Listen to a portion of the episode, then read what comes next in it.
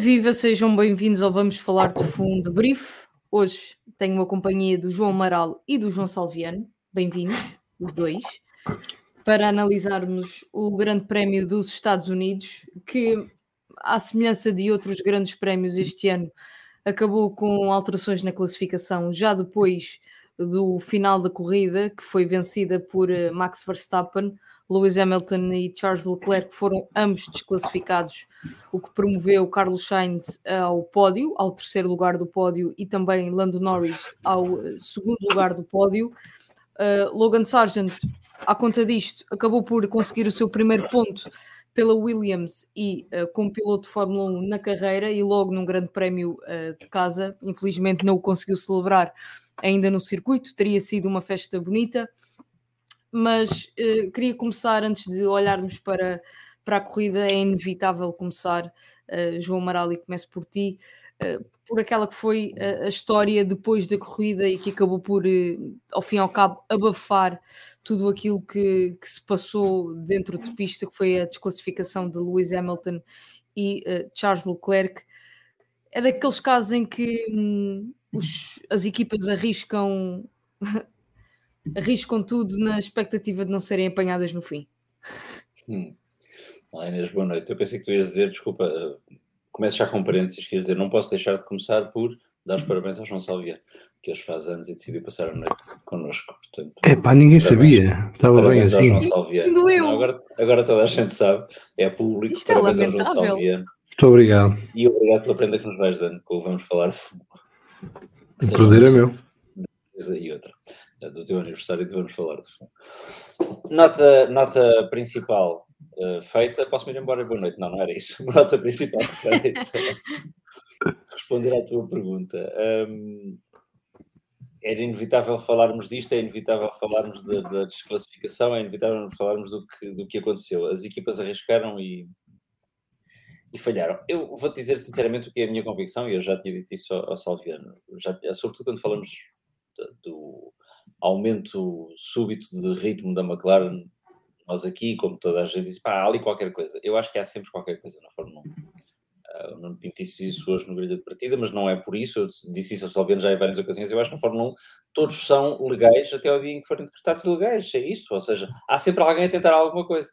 Ah, quando é apanhado, dá nisto. Pronto. E portanto, como, como vos disse aos dois por mensagem também, por um lado, ainda bem que o Hamilton não ganhou. Não se zanguem comigo os fãs do Lewis Hamilton. Acho que fez um corridão.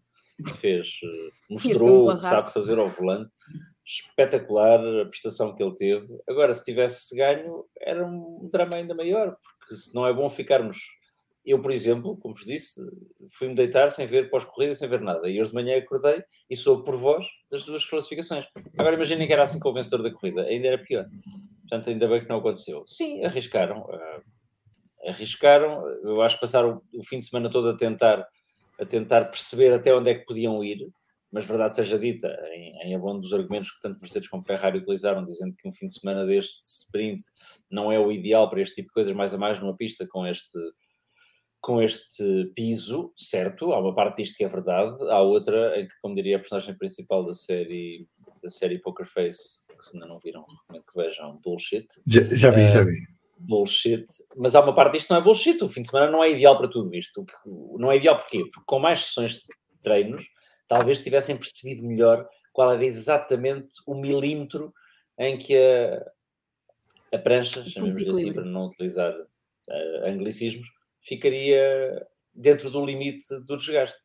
Assim não tiveram tempo para isso, arriscaram e, portanto, ganharam eficácia, mas arriscaram ficar com os carros, uh, porventura, no limite da legalidade.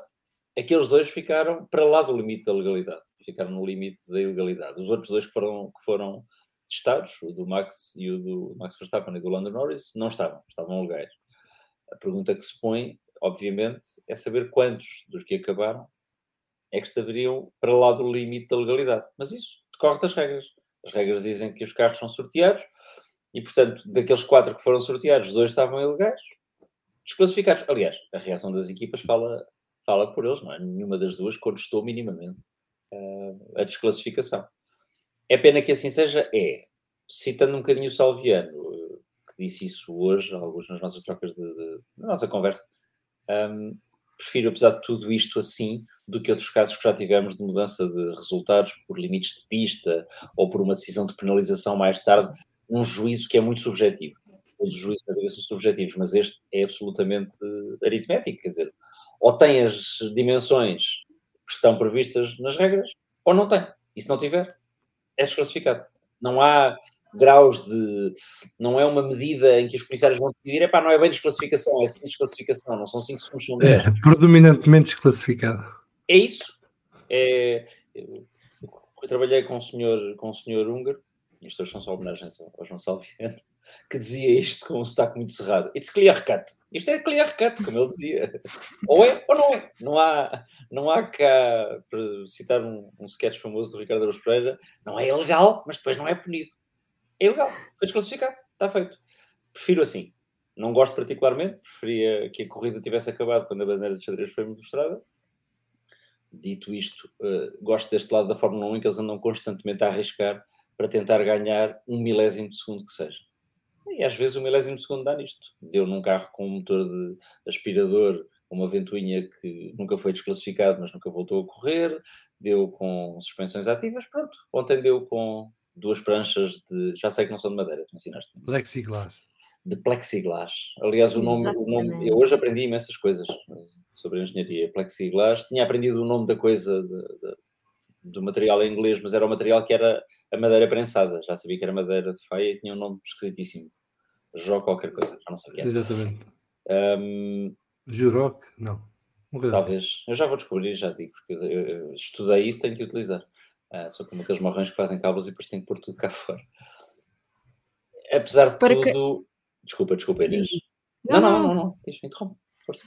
Ia só, ia só dizer que para quem nos está hum, a ouvir agora, e aproveito para, para cumprimentar quem nos está a ouvir em direto e também quem nos está a ouvir em, dif, em diferido, para quem se desligou completamente depois do Grande Prémio, nós na, no Instagram fizemos um, um, pequeno explicador sobre o que é que está em causa e que peça é que foi uh, alvo de um, inspeção que acontece, e respondendo também aqui à pergunta do, do Miguel Gonçalves, acontece sempre no final dos grandes prémios de forma totalmente aleatória, sendo que penso que os três primeiros sofrem uma, são alvo de uma inspeção mais uh, exaustiva por comparação ao resto do pelotão, mas este tipo de, de inspeções por parte da, da FIA acontece, não, não inspecionam todas as componentes do carro, mas de forma aleatória em cada um dos carros inspecionam diferentes componentes. Para dar um exemplo, o carro de Carlos Sainz foi alvo de, de uma amostra de combustível para depois eh, a poderem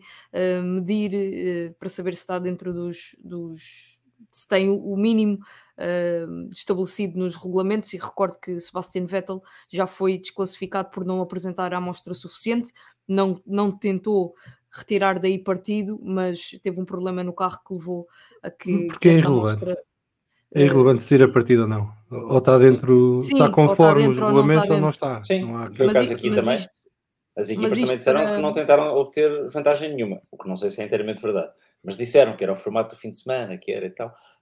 É absolutamente irrelevante. Para... Mas isto para dizer que, que este tipo de inspeções são totalmente aleatórias, uh, sublinhando que um, os três primeiros uh, normalmente são alvo de inspeções mais meticulosas por comparação ao resto do pelotão.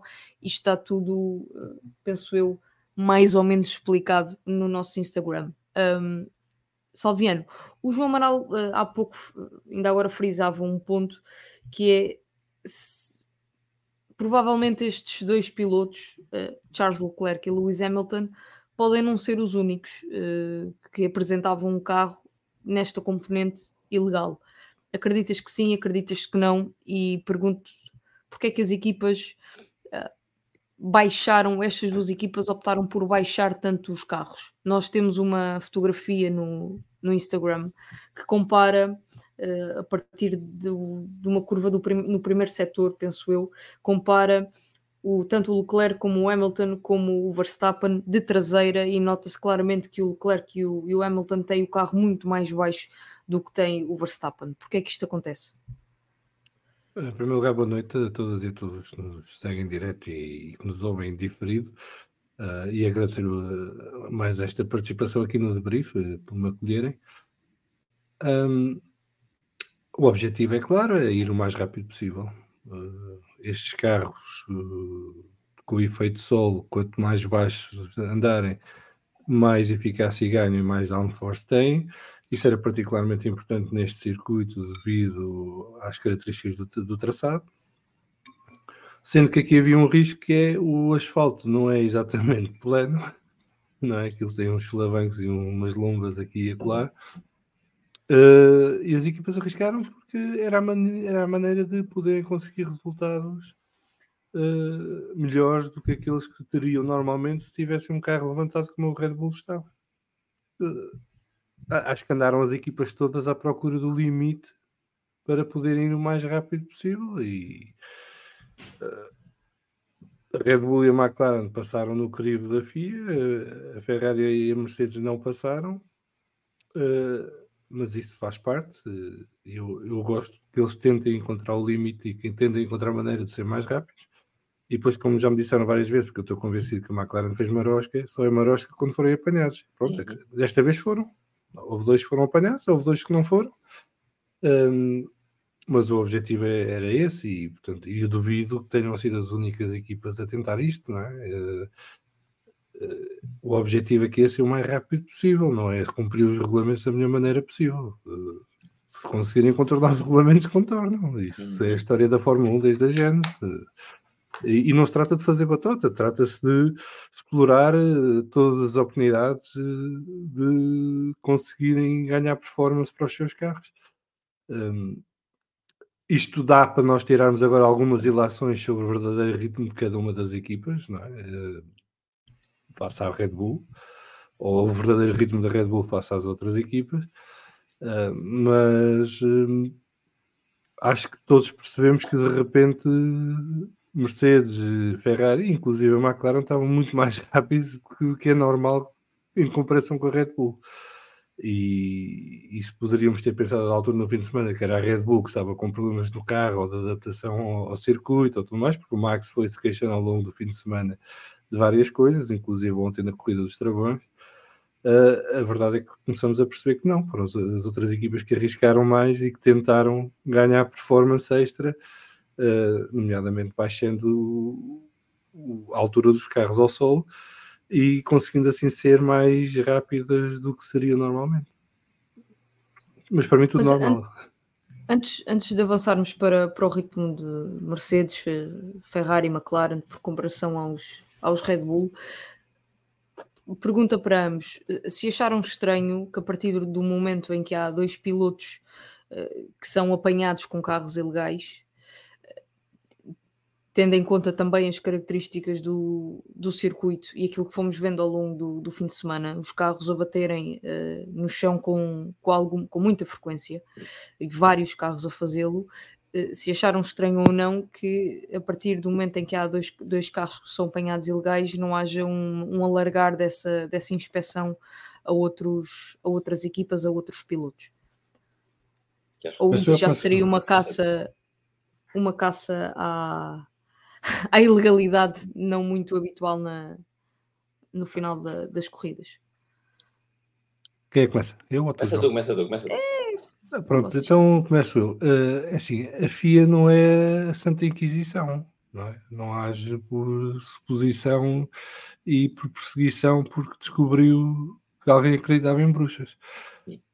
Ah, eles fazem isto há há muitos anos, é, é, este o processo, é aceito por todos uniformemente e sem polémicas. Uh, fazem estes sorteios para várias componentes, sorteios ou decisões aleatórias para vários componentes uh, para verificar os carros e assim também uh, terem uma teia sobre as equipas para impedir que abusem na tentativa de encontrar os limites, não é? E desta vez, pronto, na, teia caíram dois. E agora, se fazia sentido de repente irem ver os outros carros todos? Não, não faz. Porque é que havia de fazer? Porque é que havia de ser diferente desta vez do que foi no passado? Nas outras vezes que a FIA detectou problemas num, num dos carros depois de ver os outros todos? Não, não foi. Se fosse com o Williams ou com o As, estávamos a ter esta conversa. Não, não estávamos. Uh, portanto, isto é porque impactou o Lewis Hamilton, que estava em segundo lugar, impactou o Charles Leclerc, que é piloto Ferrari. eu nem acho que deviam ir ver os outros dois carros. Portanto, o outro Mercedes e o outro Ferrari. Não foram escolhidos. É assim. O sistema é justo assim. É, é aleatoriamente os carros são escolhidos, passa quem passar, não passa quem não passa e fechou. Não sai dali. Porque o pior que podiam fazer agora, uh, e sem ir à questão logística que o José está aqui a levantar, uhum. A questão logística é, então é mais complicada, porque ainda lá estavam agora a verificar os carros, uh, porque cada carro tem centenas de peças para ser verificado, e por isso é que eles fazem isto de forma aleatória e vão escolhendo três ou quatro para cada componente. Sendo que há coisas que eles fazem a todos, não é? A pesagem é feita a todos e, e há mais uhum. um conjunto de coisas que é feita a todos, mas uh, acho que não faz muito sentido. A questão dos pneus à partida, desculpa, estou a olhar para o documento da FIA que diz o que é que, o que, é que testaram em cada carro. O que é que são? A pressão dos pneus. Sim, há o Scrutineering Report, Todos. que foi Sim. lançado ontem à noite, eram duas e pouco da manhã Sim. aqui, uma e pouco da manhã aí, uh, em que esclarece isso tudo, quem é que foi verificado para quê. Sim. Um, não, e, e, e eu tenho uma regra na vida que é se está bem, não se mexe, não é? Uh, isto está bem, está a funcionar. A, eu não sei há quantos anos é que é assim, mas pelo menos há mais de 10 anos é de certeza. Uh, e nunca houve nenhuma chatice. E portanto, eu, eu esta. E eu sou de direita e portanto sou suspeito para dizer isto, mas isto de sermos reacionários a tudo não interessa. Quer dizer, que deu problema uma vez, não se vai mudar tudo. E não se deu problema, funcionou. Portanto, porque é que se vai mudar uma coisa que funciona? E porque é que agora há esta ânsia? Agora vamos ver porque os outros também fizeram todos. Agora somos todos invejosos, é, porque uns tentaram e não sei o quê, e vamos ver se. E vamos Isso andar aqui a classificar os carros todos. E depois, como é... o Nuno Pinto dizia hoje à tarde, e depois no, na sexta-feira não há, não há grande prémio do México, porque está tudo Isso. preso na, em Austin. Uh, não, acho que está bem assim, é assim que é feito, toda a gente sabe. De certeza que no Grande Prémio do México a tentação de tentar estas coisas vai ser menor, porque houve duas equipas que foram castigadas com, com esta situação. Eu ia chegar exatamente a esse ponto. Um em que tocaste, o outro eh, decorre do que eu não disse hoje à tarde. Um é que, de facto, logisticamente é extraordinariamente difícil fazer isso, até porque eu não sei, eu não, isso não, não perguntei ao Nuno por acaso, um, como é que é feita a, a, a medição da, da, da, prancha? Ela tem que ser retirada do fundo do carro? Não tem? Tem que ser levantada do carro? Seja como for. Não é uma coisa fácil. Eu acho que é através das, acho que é, eles têm, a prancha tem, tem quatro, vou-lhe chamar tem. quatro peças, tem. e é a partir dessas peças que a medição é feita. Certo, mas a medição tem que ser feita apontando um raio laser. Deve ser com um laser, uma coisa assim. Certo, mas o laser tem o carro elevado, tem o carro no chão, tem o carro levantado, tiras a placa. Suponho que seja logisticamente, levantado, logisticamente é difícil. Um. Dois, corrias o risco de, de facto desclassificar quase todos os carros, todos não, porque dois foram medidos e estavam conforme portanto 50% dos que foram medidos, apesar de tudo, dois estavam. Ah, e estavam outra coisa, desculpa, João, só acrescentar, isto, a regra diz que não pode desgastar mais do que um milímetro. Uhum. E portanto, devemos estar aqui a falar de frações de milímetro para um lado a e para o outro. disse isso, depois eu já também disse isso, e já havia essa declaração reproduzida. Estamos a falar de facto de centésimas de milímetro. É. Uh, mas está bem, é o que é, quer dizer, não, não, estou a dizer que podíamos fazer os certo, outros sim, eu percebo já passavam a... todos. Não, mas eu percebo o que estás a dizer. E estes dois passaram um, uma, um centésimo milímetro para o lado de lá e acabou. Só prova o quê? Este também estava a dizer. Eles apostaram e apostaram nisto, pá, e isto deu um milímetro ou dois abaixo. Ok, é o, é o que é, é a vida. Um, há uma outra coisa que eu não disse hoje à tarde que é, que é muito relevante para isto, como quase tudo o que ele diz. Quer dizer, para eles irem verificar todos os outros carros, não iam fazer moto próprio, porque, como o João acabou de dizer, não é essa a regra, a regra é a aleatoriedade para eles irem fazer isso, teria que haver uma denúncia, teria que haver uma queixa forte de uma equipa, de uma, duas equipas, três equipas. Ninguém se queixou. Não se queixaram os que foram penalizados? Calaram-se bem caladinhos? Aceitaram? Pelo contrário, ah, aceitaram. até deram razão a. Temos que levar isto no queixo, disse o Toto Wolff. A Ferrari fez um vídeo todo interessante e tudo mais, e mais ninguém abriu a boca sobre isto. Portanto, não há interesse, parece-me a mim, a mexer neste, neste dossiê. Não há interesse agora o Nuno disse outra coisa com muita razão. Não há interesse porque também os campeonatos estão decididos e está tudo feito, certo? Ou seja, estão a lutar por segundos lugares e tudo mais. É verdade que o Hamilton precisava dos pontos para se aproximar do Pérez e assim perdeu. Uh, tudo na vida é uma decisão em que nós pesamos o, os prós e os contras, o que ganhamos e o que perdemos. E se mais ninguém fez queixas, é porque parece-me, a mim, que e, teriam mais e, a perder com isso do que a ganhar. Esta regra é muito. Uh, e pegando naquela que foi a resposta da Ferrari e da, da Mercedes, esta regra parece muito preto e branco.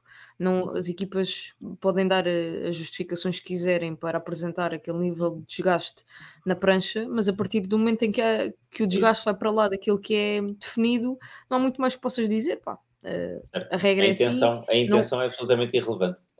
É Por isso, isso é que eu não dizia abre... gosto dessas regras. A intenção às vezes é relevante. Quando estão a medir a punição que vão dar a um piloto quando ele provoca um acidente, têm que primeiro decidir se ele quis provocar o acidente e, portanto, a primeira, o primeiro juízo que fazem é sobre a intenção. Uh, ou o cuidado, ou a negligência, pois os juristas gostam de classificar tudo isto como negligência dolo eventual, whatever, e vão por aí fora. Aqui não há. A intenção é irrelevante. Eles ainda disseram, pá, estava aí o fim de semana, não é o ideal, nós não conseguimos acertar os carros certo, nós compreendemos tudo isso. Mas está feito, Não, tem. Mas a Isto para reforçar uma coisa que vocês já disseram já tarde no da, da Sport TV também, quer dizer, esta regra não foi inventada o ano passado por pressão da Ferrari e da Mercedes, já existe há Uhum. 30 anos pelo menos. O- Schumacher foi, perdeu uma corrida que tinha ganho, na, foi na Alemanha, salvo, já não lembro, É Spa, é Spa. eh, na Bélgica, e o que provocou o desgaste excessivo até foram erros de pilotagem dele, não foi Três exatamente. peões em cima de um corretor. Exatamente, não foi Não, e exatamente no caso, como era- nenhuma. E no caso, como era a terceira infração naquele ano, levou duas corridas de suspensão. É Exatamente. que não, não foi só, quer dizer, a regra não foi feita para prejudicar ninguém. Na altura, a regra foi uma consequência dos acidentes de Imola, em 94. E Era uma maneira, de facto. O o Sérgio disse isso, eu tinha pensado nisso hoje de manhã, quando estava a trocar mensagens, e, e, portanto vou repetir o que ele disse sem, sem lhe pagar direitos de autor, porque eu também tinha pensado nisso e parece-me relativamente óbvio.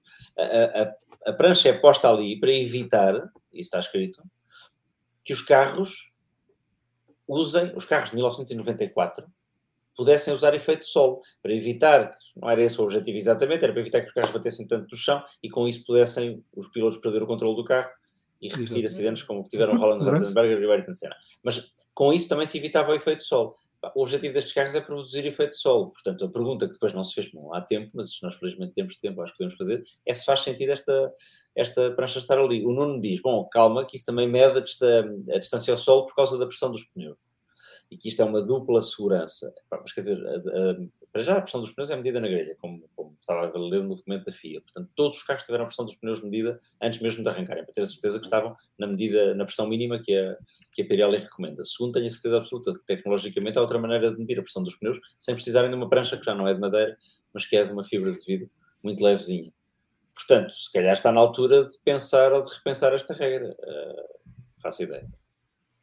Eu gosto mais de pensar o que é que eles, o que é que eles ganham em, em baixar o carro, não é? em ter mais apoio aerodinâmico e, portanto, em que é que arriscam. E, e naquilo que estavas a dizer há bocadinho, Inês, que é tentar perceber se conseguimos perceber alguma coisa do ritmo dos carros. Uh, E, Por sendo que aquilo aqui andaram a gozar connosco, no bom sentido, mas andaram a gozar connosco. Não, e só para reforçar que sinto que aqui, neste caso, o efeito sol é para ser utilizado e, portanto, os carros É o objetivo carros. com isso em mente e, portanto, já a questão da segurança da que a prancha de madeira, plexiglass, o que quiserem, eh, já, não, já não tem a sua, já não serve a sua- o seu propósito, não é? até é contraproducente. E muitas vezes vemos que, e este ano já aconteceu umas poucas vezes, que quando eles passam mais agressivamente num corretor, aquilo da altura perdem contato com, com, com o sol, não é? As rodas eh, bate a prancha e o carro perde tração e, e dança, não é? E isso até pode ser mais arriscado do que outra Sim. coisa. Não, e tu próprio dizias isso hoje, e a chuva, a chuva também não ajuda, não é? A chuva também não. É, Portanto, se calhar É está para na aí que- altura de repensar a história da prancha. Vamos avançar para o, para o ritmo competitivo das equipas, eh, mas primeiro, Salvia, nós temos aqui já alguns Muitas comentários eh, acumulados e ia-te pedir que, que lesses, por favor. Sim, senhor. O Bernardo Figueiredo, boa noite. É aqui que se fala do mal do formato sprint. É sim, senhora. Aqui estamos. eh, Temos sempre. Pode-se falar bem também, mas eu falo mal. Eh, o Pedro Hermida, deste peso da régua, boa noite a todos. Um abraço para o Pedro. Um abraço também para o Pedro Amar, que diz que nos cumprimenta, mas se ela deve conseguir ouvir mais logo. E que façamos boa companhia então. Um abraço para o André MM. O Pedro Amar aqui lembrar que já fez o like e é preciso não esquecer de fazer like, eh, subscrever, ativar o sininho, essas coisas todas. Bruno Paiva aqui a cumprimentar-nos. Boa noite. Sprint é grande prémio da Wish e Alonso Herrera. Vim aqui para vos deixar um abraço. Amanhã ouço na viagem de regresso a Lisboa. Boa viagem amanhã de regresso, Bruno. SDM a dar-nos parabéns e, portanto, está, está, vamos passar à frente. André MM, carregar no lugar para cima e ativar o badal, o badal, é isso mesmo. Muitos likes, é preciso likes. Miguel Gonçalves, qual o critério para os carros serem fiscalizados? Um carro cada equipa das quatro da frente ou é sorteio puro? Uh, é, hoje ficaram com a dúvida à tarde, não sei se confirmaram ou não, se era os três primeiros mais um lá do resto não, não, ou se era mesmo tudo aleatório. O Nuno Porque dizia que tem a ideia que os três primeiros são sempre, não é? Sim, mas o, o, o que a FIA escreveu no, na declaração que fez é que dá a entender que são os quatro aleatoriamente escolhidos.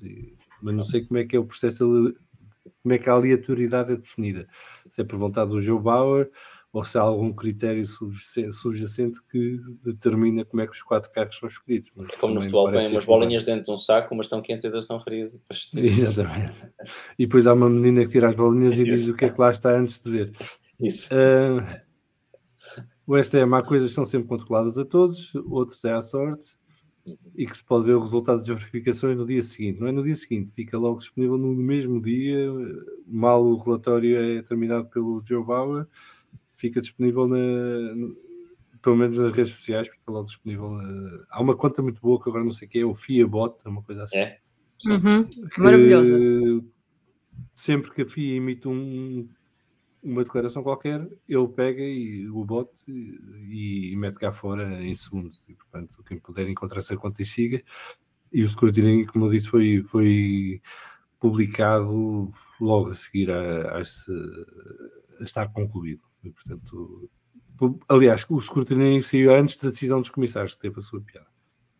Um, uma, uma das coisas que a mim me chateia nisto é se o carro está ilegal, porque é que vão ouvir as equipas? Eu, eu não entendo isto. Deve ser uma questão jurídica um, ou qualquer coisa que eu acho que não, isto é para perder Sim. tempo. Não, o carro é ilegal, mas tens que, enfim, não faço ideia, não conheço a regra. Não, não, mas podes ouvir a equipa para se explicar o que é que mas aconteceu é para, para, chegar ali, mas é. a decisão de desclassificação é automática, não precisas ouvir a equipa. Não, mas não, sim, mas não tomas a decisão antes, não tomas a decisão antes de ouvir a equipa. Independentemente disso não mudar o, o, o sentido da decisão, só podes emitir a decisão. Pois, para mim é ilógico. Não. É ilógico. Está não, determinado essa parte o resultado. Essa parte está terminado o resultado, não há maneira de o alterar. Né? Não passou. Está... Mas, mas assim, quando, quando é que temos de estar à espera de hora e meia que hoje são as equipas para. Porque repara, quando publicas a decisão, tu vais ter que publicar a decisão. E não é só a decisão que publicas, aquilo que eu li, que é a decisão, tem a decisão no fim, mas antes disso diz que a equipa foi ouvida e que concordou com um, tá as medições. É, é, só isso. Agora, mas imagina que eles Ok, então, eu, então digamos assim, sem ouvir eu... a equipa. E depois tinham que publicar outra a dizer, afinal a equipa foi ouvida, não concorda e discutiu. E depois a partir daí ou, ou, ou disputou a, a nossa medição. Assim faz uma publicação só em que ouviste as partes, faz sentido, isso é um princípio. Pois, mas para mim isto, um carro que não passa a verificação tem que estar desclassificado automaticamente. Está, ninguém alto, não... mas eles também nunca disseram que iam alterar a discussão. Não, mas imagina, mas, mas eles, não anunciaram, que... eles não anunciaram previamente que iam ser desclassificados, portanto, eles anunciaram não, que certo. uma investigação em Salviano, mas imagina que uh, o método utilizado para a medição, uh, a Mercedes ou a Ferrari descobrir alguma não, é irregularidade. É não, não, mas aconteceu. Não, não é ali na, na audição. Mas há um exemplo disso. O exemplo ah, mas já estava desclassificado e depois voltou a ser reclassificado. Está bem, mas repara, o erro, se calhar, eu não sei quando é que a regra começou, mas se calhar começou aí. Porque se eles tivessem antes de desclassificar o Trulli, nos Estados Unidos, em 2001, ouvido a equipa, se calhar só tinham publicado uma decisão e diziam, ok. E depois tinham não, o relatório todo. Equipa, a equipa Desclassificámos a equipa, a equipa apresentou este argumento, não, não, este argumento é válido, não desclassificamos. Não, a equipa não apresentou argumento nenhum. A equipa invocou uma tecnicalidade. Apresentou um argumento, mas é um argumento, não é um argumento factual. Não foi para o caso concreto não, não foi um argumento factual não, sobre o procedimento. A, a prancha não estava desgastada. Não, não, foi um argumento técnico, mas verdadeiro. Tinha que ser medido. Imagina, quatro pessoas, tinham é, quatro comissários é, presentes, só estiveram três. Portanto, eu, para mim, não. Contesto isto, é Fórmula 1, isto é Fórmula 1, mete-me confusão que se atrase o anúncio de decisões pré-tomadas ou pré-definidas por duas horas para ouvir as equipas, para as equipas em lá não dizer nada porque não tinham nada a dizer, porque não podiam se defender neste caso sequer. Portanto, eu acho que é um bocado. É um bocado acho que para mim é um bocado panchada. Ah, é Mas bem, concordamos em discordar. Não, certo, lá está. Pronto. Uh, Repara, era mais prático se eu concordasse, estávamos os dois calados, mas. não, não, é por isso que isso serve, para a gente discordar e. É, é mais ou menos como a Fórmula 1. Tem que ouvir as eh. partes. Não deixa de ser um órgão jurisdicional a decidir e não pode decidir antes de ouvir as partes. Isso é um princípio básico de qualquer órgão que tome qualquer decisão sobre um terceiro. Epá, pois, mas eles podem, não sei, eles podem decidir. Uh... Adiante, não interessa. Não vai mudar por causa da costa que estamos a ter e estamos a Não, não vai, mas eu essa parte percebo, até porque, como tu disseste, mas eu, isto vai ao encontro do que tu disseste, porque havia muita gente a queixar-se, no nosso grupo de amigos, que a coisa demorou demais. E tu disseste, neste caso concreto, até se percebe que tenha demorado. Quer dizer, é logisticamente complicado, não é fácil, uh, independentemente da medição ser a coisa mais simples do mundo, não é fácil chegar lá, comprovar. Eu imagino que começam mais do que uma vez, porque se estamos a falar Sim. de milímetros, a coisa não pode ser feita num só exercício. Tem que estar as tais pessoas presentes, portanto, os comissários têm que estar todos presentes. E por acaso não sei. devem fazer uma medição sem, sem equipa e depois outra medição. Ou seja, eu até imagino que seja. Um representante da equipa lá com ele. Faz a medição antes até podes fazer a medição sem representante da equipa, imagino eu. Mas se calhar, descobrindo que há uma desconformidade, chamas o representante da equipa para ele confirmar. É aquela parte dos filmes e séries americanos em que ele diz I concur. Pronto, ok, e, e, foi o que aconteceu. E aí já publicas o resultado total. Pronto, e lá está. E a partir desse momento está desclassificado, não é preciso estar a ouvir mais ninguém. Mas eles não os ouvem depois disso. Está lá o representante da equipa, ouvem, acrescentam à, à decisão aquilo que a equipa diz. Até porque. Não, não, não. Estou a dizer é que quando fazem uma das medições, certeza que chamam um representante da equipa para verificar que a medição foi bem feita. Okay, no momento eles... da verificação. E aquilo que eles ouvem, onde eles ouvem a equipa é depois disso ou é nesse momento? Tem o representante não, da equipa, faz a medição. Depois vai tem... aos comissários, depois okay. o Joe Bauer remete para os comissários e depois os comissários chamam as equipas. É, isto é a parte que me mete confusão, é chamarem okay. as equipas para se vir defendendo uma coisa que não se podem defender, porque isto ou passa ou não passa. Não, não há aqui meio termo. É, como eu dizia, a intenção aqui é irrelevante, mas de qualquer maneira, como digo, há uma parte de mim que percebe que eles ouçam as equipas e que acrescentem os argumentos das equipas, apesar de eles serem irrelevantes. Mas pronto, vamos continuar, porque isto é... podemos estar aqui horas nessa conversa, mas não é para isso que estamos. não é para isso que uh, um, o SM a dizer ah, ah, ah, uma, uma amostra de combustível, parece que a gasolina está até já limpa a dos carros da Fórmula 1. O Miguel Gonçalves, ano passado, a Red Bull manda abortar uma volta do Max, que em princípio lhe daria uma pole por se enganarem no cálculo de combustível e já não teriam o suficiente para a amostra.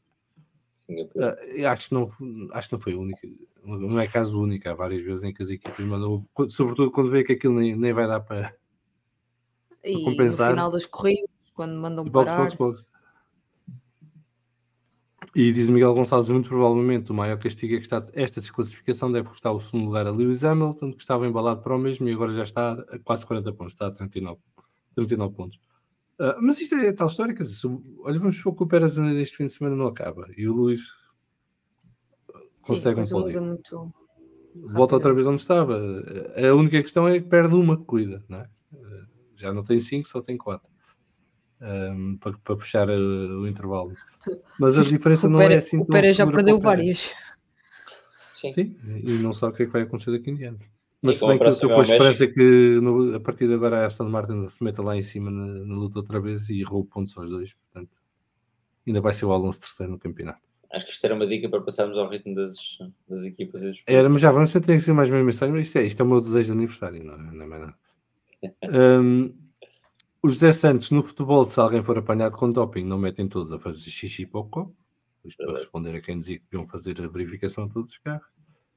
E em termos logísticos, pergunta se seria possível, visto que as equipas têm de despachar os carros para o próximo Grande Prémio. Aliás, eu acho que a esta hora carros, as equipas já mandaram o grosso material todo para o México. Não é? Uh, e sendo que alguns já lá devem estar, porque eles mandam sempre o equipamento antecipadamente o STM a dizer que se tivesse, tivesse raspado um milímetro inteiro, a FIA não faz decimais. Isto por causa dos centésimos milímetros. Já Santos a velha máxima, paguei, paguei a tábua toda, vou usar a tábua toda, só que aqui não podes, só podes usar 9 décimos da tábua. Uh, se usas mais de. 9 décimos ou um décimo? Não, não, só podes usar um décimo da tábua. Se usas mais de um décimo, vais à vida. David Rosa cumprimentar, boa noite a todos. Miguel Gonçalves dizer que a desclassificação mascara um fim de semana horrível da Mercedes no pitbull e nas boxes, desde não pedirem a raça para dar lugar na sprint até os momentos de paragem ontem, assim como o tempo dos pitstops. Sim, de facto, a Mercedes está numa senda de três grandes prémios seguidos a fazer as neiras na box não? É? E, não saber gerir os, os, pilotos em pista e, e, a, e a, a ler as corridas como estávamos habituados a ver. Não sei se alguém está de férias ou, ou está de saída, mas há aqui qualquer coisa que mudou nos últimos eh, grandes prémios. E aqui mandar um abraço ao Rui Wozer, eh, quando nos cumprimenta e diz que depois deste fim de semana é assumidamente tifosi, mas isto não tem nada a ver com a corrida. Ele que se quiser que vos conte. E posto isto, podemos continuar ainda. prosseguindo, e agora sim para, para o ritmo da, da corrida, ainda fazendo a ponto com o tema anterior, depois daquilo que aconteceu com Lewis Hamilton, todos nós ficámos com a, ou pelo menos muitos de nós ficaram com a sensação ou perceberam melhor de onde é que vinha o ritmo do, do, Hamilton por comparação ao, ao, Verstappen, ou onde é que o Verstappen perdeu o ritmo por ter o carro mais, mais alto, gerava menos downforce do que Lewis Hamilton por ter o carro uh, mais baixo. O próprio Verstappen, no final da corrida, admitiu que esperava ter mais ritmo do que aquilo que, que teve, até porque no dia anterior, no sábado, tinha tido uma sprint em que em 19 voltas, uh, construiu uma vantagem muito confortável para, para o segundo lugar. Em contrapartida, o Lewis Hamilton lembrou uh, todos os fãs da Mercedes e, em particular, dele próprio, que a Mercedes continua a desenvolver o carro e a Red Bull já não, já não está a desenvolver o carro, e, portanto, a conclusão que, que também já referimos aqui no, no debrief, é normal que as equipas se aproximem da Red Bull. Isto tudo para perguntar ao João Salviano e também ao João Amaral.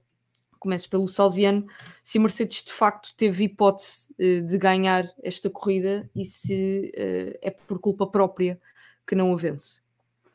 Descontando a desqualificação? A desclassificação? Descontando a desclassificação, sim. Vamos agora analisar uh, ritmo puro. Tenho dúvidas. eu não sei até que ponto, porque há aquela história da primeira paragem terem tardado para o Luís e que perderam pouco da almofada que tinham nessa altura em relação a tanto ao Lando Norris como ao Max. Mas a verdade é que, como vocês também falaram disso hoje à tarde, não foi, João, no, no grelha de partida, a verdade é que se formos a fazer as contas entre o deve e o haver, aquilo fica mais ou menos igual. E, portanto, não me parece que a estratégia tenha sido fundamental para retirar uma possível vitória à Mercedes. Agora, se o Luís podia estar mais perto do Max no fim e ter aproveitado os pneus médios contra os duros do Max melhor, talvez não sei. Uh, no momento deu a sensação que foi, um erro da Mercedes, aquela paragem entre deles. Eu fiquei na dúvida se estavam a tentar esticar a coisa para uma paragem só ou não. Eu acho que sim. Depois devem ter percebido que os dois não valiam a ponta de um chavelho e mudaram de ideias, um, porque eles pediram a luz para tentar fazer mais 5 voltas e passado uma ou duas chamaram à boxe e, portanto, também devem ter percebido rapidamente que com o duro, com o duro até ao final não, não iria dar, coisa que na Ferrari passou-lhes ao lado. Um, mas já lá vamos. Um, e portanto, não sei. Eu acho que o, o, e nós estávamos a falar ontem no, no WhatsApp e vocês estavam a gozar comigo. Eu acho que o momento crucial daquela ponta final do Lewis era passar o, Lando Norris à primeira. E isso não se verificou, perdeu duas voltas atrás do Norris. E, e, e, aí perdeu tempo para o Max. O Max aí abriu um bocadinho a diferença, tanto para o Norris como para, para o Lewis, uh, e isso dificultou ali o ataque final. Uh, Mas acho que se ele tivesse passado o Norris à primeira, teria apanhado, apanhado no sentido de ultrapassar. Entrava, no, entrava na janela da DRS, não sei se passava ou não. Uh, Sim, mas o Max também estava a gerir um bocadinho a coisa. Não sei se o Max deixava passar, não. Certo, sim, são outros 500, mas o Max estava uh, a gerir a coisa, ou seja, não estava à vontade, mas ah, também não estava completamente Sim, mas eu, eu acho que o Luís teria capacidade de entrar na janela DRS do Max. Não sei se depois conseguiria encurtar esse último segundo ao Red Bull ou não, porque, aliás, este circuito tinha uma coisa gira é que nos três setores havia carros diferentes a ter melhor performance e, e isso faz, fez lembrar um bocadinho o campeonato de 2010, não é? Que era Sim. Eh, tinhas o Red Bull, o McLaren e o Ferrari na altura eram bons em coisas diferentes, então em todas as pistas aquilo ia mudando de setor para setor e aqui hum. tivemos um bocadinho disso este fim de semana. Um, e portanto o Max poderia aproveitar um, os sítios onde o Red Bull era bom para abrir uma, o gap suficiente para depois resistir ao DRS eh, na reta. Um, mas eu, eu, acho que o momento que decide esta possível luta Max uh, Lewis é, foi a ultrapassagem ao Lando Norris e o Lewis não conseguiu fazer a primeira, demorou salvo duas voltas, uh, o que não é nenhum problema, é o normal, porque este circuito, ao contrário do que possa parecer, é difícil de ultrapassar. Um, e portanto, aí uh, o Max conseguiu aquela almofada de 5 segundos que depois o Lewis tentou recuperar e só conseguiu fechar 3 uh, eh, até à, última volta. Uh, e depois também não sabemos qual é a extensão dos problemas do Max com os travões e, portanto, sob pressão, se o Lewis conseguisse chegar mais cedo, se isso não poderia causar travagens falhadas ou, ou saídas de pista. Porque é, é tal história, e eu repito isto, e já dizia isto no tempo do domínio do Luís, e digo agora no tempo do domínio do Max. Isto, isto é tudo muito bonito quando eles estão sozinhos lá à frente com o melhor carro, mas se estiverem sob pressão, os erros vão surgir. É? E, hum. e, portanto, falta-nos ver o Max sob pressão a sério, uh, com, ainda para mais numa situação que estava com dificuldades no carro, uh, a ver como é que conseguiria resistir aos ataques vindo de trás. Vindo de trás. Não tivemos Sim. essa oportunidade aqui, ficámos à bica. Vamos ver se nas corridas que faltam teremos uma oportunidade de ver isso. Tens toda a razão. Desculpa só pegar num, num ponto que tu disseste. A, a, pressão é essencial até para vermos erros, que é uma coisa que não temos visto. Parte de não haver erros é mérito dos pilotos, que são talentosos, é o caso do Max. Parte é a completa ausência de pressão e a calma com que ele sabe que pode ganhar corridas. Mas é giro que, apesar de ser ele que estava sob pressão ontem, quem cometeu os erros não só na, na, na estratégia, mas na, nos tempos de paragem nas boxes, foi a Mercedes, que é uma coisa rara. A Mercedes é uma equipa que é um relógio suíço desse ponto de vista.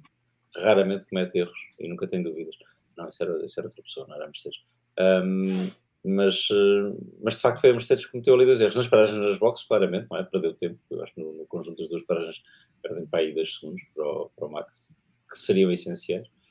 Um, e na indecisão de estratégica, porque eu, eu, como tu, acho que eles estavam a tentar uma, uma paragem só, fizeram as contas, uh, como dizia bem, ao contrário da Ferrari, e perceberam que isso também não lhes dava vantagem, e, e mudam de, de, estratégia, prescindindo do lugar em pista. E a partir daí era sempre uma corrida de recuperação. E o Max ontem andou pá, nas palminhas, com muito cuidado. Há muito tempo que eu não o via conduzir com tanto cuidado, mesmo quando, quando às vezes ele tem uma vantagem maior Uh, tenta sempre, arrisca sempre, ontem não arriscou rigorosamente nada, ele próprio disse isso, não é? A história dos travões o estava a deixar muito preocupado, portanto estava a conduzir fora da sua zona de conforto e tentando, por tudo, não estragar os pneus, não falhar uma trajetória, não falhar nada. Mas, uh, mas apesar de tudo, eu acho que havia ali uma pequena margem que ele ainda podia usar, não quer dizer que ganhasse em qualquer circunstância, não é isso que eu acho. Disse isso hoje à tarde. Aquilo que me, que me por um lado, me leva a aplaudir, por outro, me desilude um bocadinho, é perceber que mesmo num dia em que ele teve problemas, porque os teve, mesmo num dia em que estava longe do ideal, porque estava, conseguiu ganhar. E isso, dizer, é, é um bocadinho destruidor para as expectativas dos outros. O não respondeu isto muito bem, que a McLaren está cada vez mais perto e que não é difícil, numa dessas pistas que vamos ter a seguir, poder haver uma surpresa. Mas mesmo assim, ou seja, aquele domínio está tão forte que mesmo com problemas dá a vitória. Uh, esse é o nível que eles já atingiram neste momento. Uh, conseguem ter a calma e a performance suficiente para, sob pressão, com problemas no carro, com um carro que não está a comportar-se como era suposto, a coisa ainda dar a vitória. Ok, é, mérito, mais uma vez, e aplausos para eles. Eu, eu não tenho só a sensação, tenho quase a certeza que a Mercedes tem ali um período de três voltas em que equaciona uh, a terceira paragem, não só por aquilo que, que o Bono disse há, à equipa, mas, uh, ou melhor, sobretudo por, por, aquilo que o Bono disse ao, ao, Hamilton e não à equipa, que é, uh, como o Salviano já referiu, perguntou-lhe se ainda aguentava mais 5 voltas com aqueles pneus, o que uh, faria com que o Hamilton teoricamente parasse à volta 23. Acontece que depois de, da paragem de Lando Norris e de Max Verstappen, primeiro o Max e depois o Lando, os pneus do Hamilton têm um, os médios do Hamilton têm um, um drop significativo. Eh, ele na volta 19 faz 43, 5, 2, 3 e na volta 20, que é a volta em que para, faz uma volta de entrada de 43, 7, 7, 3. Isto eram quase, uh, eram quase 3 segundos a mais do que o tempo que o Max estava a fazer. Portanto, a Mercedes percebeu aí nessas duas voltas de que a estratégia de uma paragem não seria viável porque o tempo que o Lewis Hamilton perderia. Sim, houve aquela mensagem. Houve a mensagem da, da box da Mercedes para o Luís a dizer que o Max já estava na janela de, de pit stop dele. Precisamente porque, eles, porque ele houve ali um drop repentino. Ele até à volta 18 estava a fazer tempos de 42,5 uh, mais décima, menos décima, em linha do que o Max estava a fazer, e depois de repente, na passagem da volta 17 para a 18, faz já um 42,7 para depois na volta 19 fazer um 43,5 e, um, e a seguir um 43,7 na volta de entrada das boxes. Portanto, há um drop repentino dos médios e é aí que a Mercedes percebe que não vai dar para, para fazer uma estratégia de, de uma paragem e, e, depois tem aquele problema no, em ambas as paragens do Hamilton, que foi uma coisa que o Toto Wolff também admitiu e, e, que, tinha, que a equipa tinha que melhorar daqui para a frente, que são os tempos que demoram a fazer o, o, pit stop, admitindo que nunca foi uma das grandes apostas da Mercedes, uh, por comparação a outras equipas, a Red Bull sempre foi exímia nesse capítulo de paragem na, nas boxes, a McLaren está a tornar-se igualmente exímia em fazer paragens muito rápidas, a Mercedes nunca precisou Uh, talvez de investir tanto nesse capítulo porque tinha um carro e sempre tiveram um carro que era suficientemente competitivo em pista e o ano passado tinha um carro que era um desastre, portanto uh, não valia de nada estarem a apostar na, na rapidez do, do, pit, do pit box. Este ano, esta talvez é a primeira corrida em que isso fizesse a diferença e onde a equipa falhou, francamente, por comparação ao principal adversário, que era a Red Bull, porque a Mercedes fez sempre duas paragens acima dos 3 segundos. Paragem, uh, mesmo momento em que ele para para trocar o, o, pneu. Isso é francamente superior àquilo que a, que a Red Bull e a, e a McLaren fizeram e depois uh, ditou que Lewis Ham, ou fez com que o Hamilton uh, perdesse tempo. O mal já, eu acho que a corrida do Hamilton é um bocadinho uma bola de neve uh, para pior, ou seja, o ritmo estava lá. Eu não tenho a certeza que a Mercedes tenha percebido que de facto tinha capacidade para pelo menos dar luta à Red Bull a lógica da Mercedes foi: nós temos que fazer uma estratégia diferente para podermos ter aqui alguma hipótese. E tentaram fazer essa estratégia diferente com uma paragem, perceberam rapidamente que não dava, e a partir daí foi um acumular de, de situações que não jogaram a favor deles, desde a paragem das boxes ao, ao tempo que o Hamilton já tinha perdido com o facto, o facto de ter parado três voltas depois do Verstappen, ele estava 4 segundos à frente, acabou por ficar 7 segundos atrás do Verstappen. Depois, na segunda paragem, o tempo que o Hamilton perdeu a ultrapassar o Lando Norris, como o Salviano já, já referiu, um, não sei, e é, e é uma dúvida que tenho. Se tivessem parado um bocadinho mais cedo, uh, eles pararam à volta 38, se tivessem parado à volta 36, um, não sei se não teriam uma hipóteses de, de fazer pelo menos, de ter pelo menos o duelo que, com o Verstappen, porque aquilo que todos nós percebemos é que o Hamilton basicamente ficou sem voltas de corrida para poder eh, disputar posição, e portanto uma paragem antecipada uh, de duas voltas nos médios daria com que os médios no final, aqueles médios que eram novos, fizessem 20 voltas.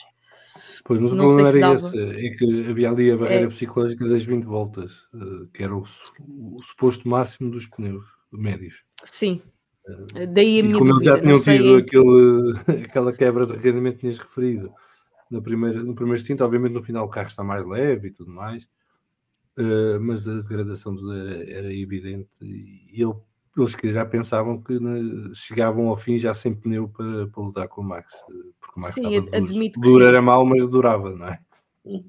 Admito que sim. Eu, eu, não, eu não acho que o Max estivesse a gerir, uh, mas já lá vamos, porque a, conclusão a que eu chego, olhando para a corrida do, dos Mercedes, acho que não é um fim de semana horrível, como o Miguel Gonçalves falava há pouco. Acho que é um fim de semana em que a equipa cometeu erros que não devia ter cometido, mas apresentaram um, um bom ritmo competitivo, fruto de, eh, do setup que levaram, do, do facto de o carro estar tão baixo, já sabemos, foi desclassificado, uh, mas acho que há coisas positivas que a Mercedes pode tirar deste, deste fim de semana mas a conclusão que eu chego é que a Mercedes acertou na estratégia, por, por exemplo, por comparação à McLaren, que fez duros, médios, duros. A Mercedes é fez uh, médios duros.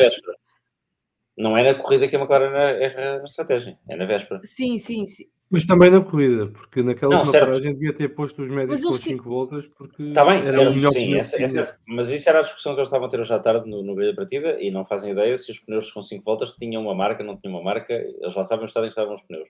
Mas sobretudo o erro capital é achar que os duros são melhores do que os médios para a corrida. E é aí que os guardam, não é? Portanto, sim.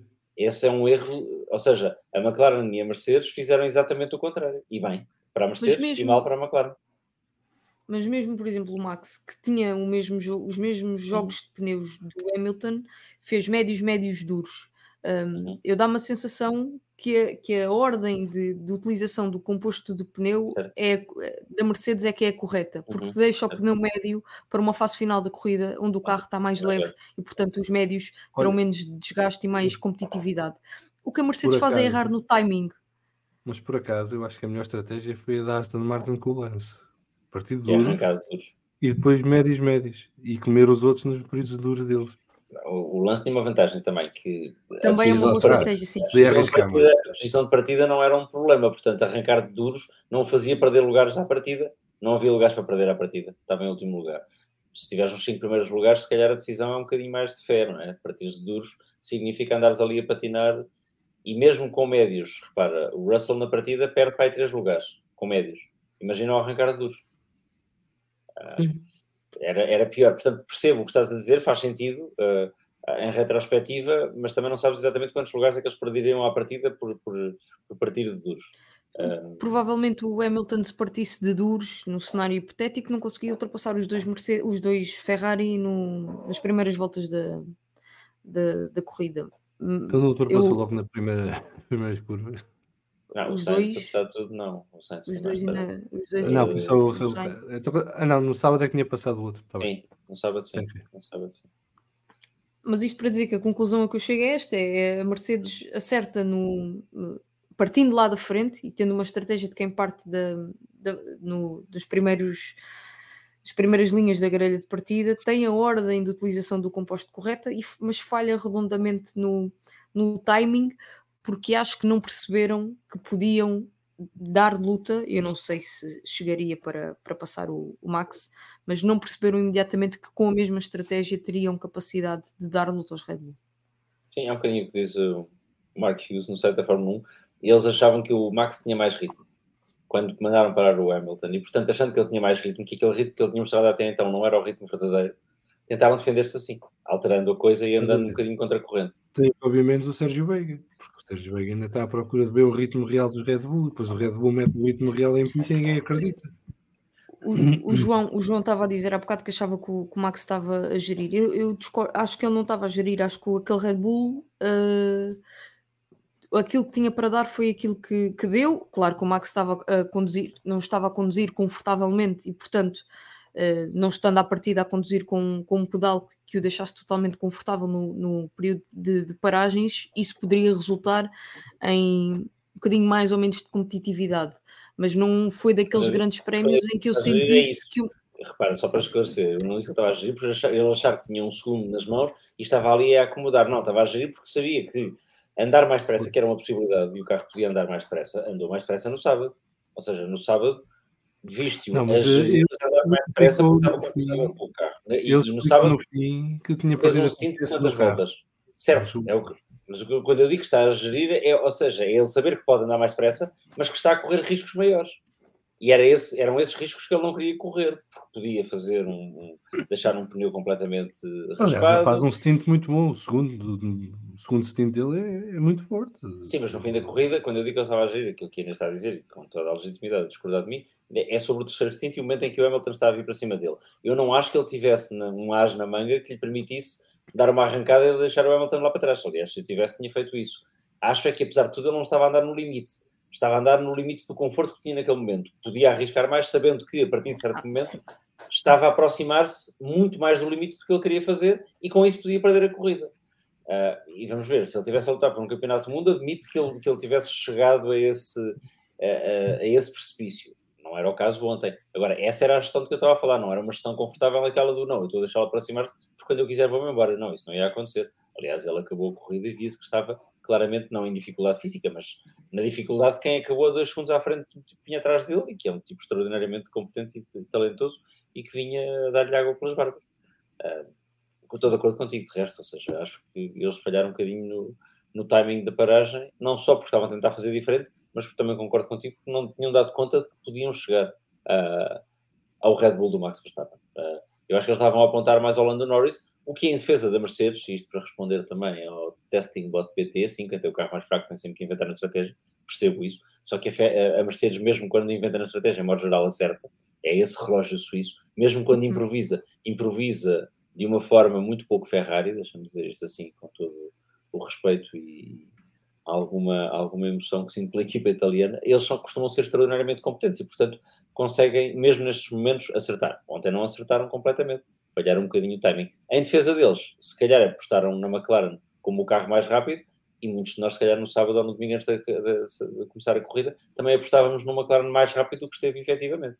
E, portanto, faria algum sentido assestar baterias no carro número 4 e não necessariamente no carro número 1 a sensação que depois uh, dá, e talvez tenha sido assim que os Mercedes planearam esta corrida, de forma muito legítima, porque já aconteceu várias vezes, ou várias não, já aconteceu algumas vezes neste campeonato, foi uh, nós vamos nos focar na McLaren, porque este tipo uh, puto belga de, que conduz um monstro chamado Red Bull em meia dúzia de voltas, estou obviamente a exagerar, vai passar-nos a todos e vamos ficar aqui uh, e vai-se embora e nunca mais o vemos. E depois não foi isso que aconteceu e, e improvisaram ali uma, uma estratégia assim meio que estava, que eles tinham, e acho que não foram os únicos, já vamos falar sobre isso, que algumas equipas fizeram cálculos a isso. Uh, a Mercedes não equaciona uh, uma paragem com base no imediato, ou seja, esse cenário estava preparado, foi calculado antes e os cálculos que os computadores davam não mostravam assim tanta diferença por comparação às duas paragens. Isto depois não se veio a verificar, é verdade, mas os dados que a equipa tinha, que as equipas tinham, pelo menos algumas, não mostravam assim tanta diferença. Mas esse cenário sempre era um cenário B porque, aquilo, porque a corrida dos Mercedes foi pensada para uh, vamos lutar com os McLaren porque o Verstappen vai confortavelmente embora mais cedo ou mais tarde e não teremos hipótese de lutar com ele. E a partir do momento em que percebem que isso não acontece e percebem-no nas primeiras 20 voltas da, da corrida ou nas primeiras 17, se quisermos, uh, improvisam aquele, aquela única paragem que depois não se vai verificar. Dito isto, João Salviano, uh, recupera um ponto que já tínhamos aqui uh, mencionado, que é a corrida de, de Lando Norris e o facto de o piloto da equipa não ter decidido pela, pelo segundo jogo de, de médios usados. Foi isso que condicionou Lando a, a lutar, a juntar-se à luta uh, meio que à distância, meio virtual de, de, Hamilton, porque nunca chegou a ser roda com roda, de Hamilton e Max, ou uma, aquele McLaren não dava, como diz Lando Norris, para uh, ser competitivo com, por comparação ao, ao Mercedes e ficar à frente do Mercedes. Vamos ver. O problema dos McLaren já o João falou, que é a questão de terem guardado duas para a corrida em vez de médios. E o primeiro stint do, do Norris de médios é muito bom. E ele tem um ritmo muito forte e inclusive abriu diferença para primeiro para o Leclerc e depois para quem fosse atrás e conseguiu aguentar o Max a 3 segundos, salvo erro, durante várias voltas uhum. até à paragem. Uh, depois, quando meteram os duros, é que aquilo virou a sério. Por isso é que eu não percebi porque é que insistiram nos duros para o último stint. Uh, porque tendo um, um, jogo de pneus médios com 5 voltas, ficavam um bocadinho o segundo stint nos duros e metiam médios para o final. Ah, eu, eu não consigo. Se guardar um jogo de médios que tem um. Não falta o termo, um raspão, porque uma travagem falhada, então isso aí é, é incompetência da equipa. Eles podem descartar o jogo de pneus que entenderem e guardar o jogo de médios que decidirem. Uh, e, portanto, eu não, não sei, acho que foi um bocadinho que morrisse da parte da McLaren, que não é nada de novo. A McLaren nisto é mais suíça que a Mercedes, porque se predetermina que vai ser assim só em casos muito extraordinários é que muda o plano e, e desta vez não mudou. E, o McLaren foi para ali abaixo. E depois, eu não sei até que ponto é que o problema do Piastri não influenciou o ritmo do Norris. Não sei se ou alguma instrução para o Norris ter cuidado e gerir qualquer coisa a partir daí.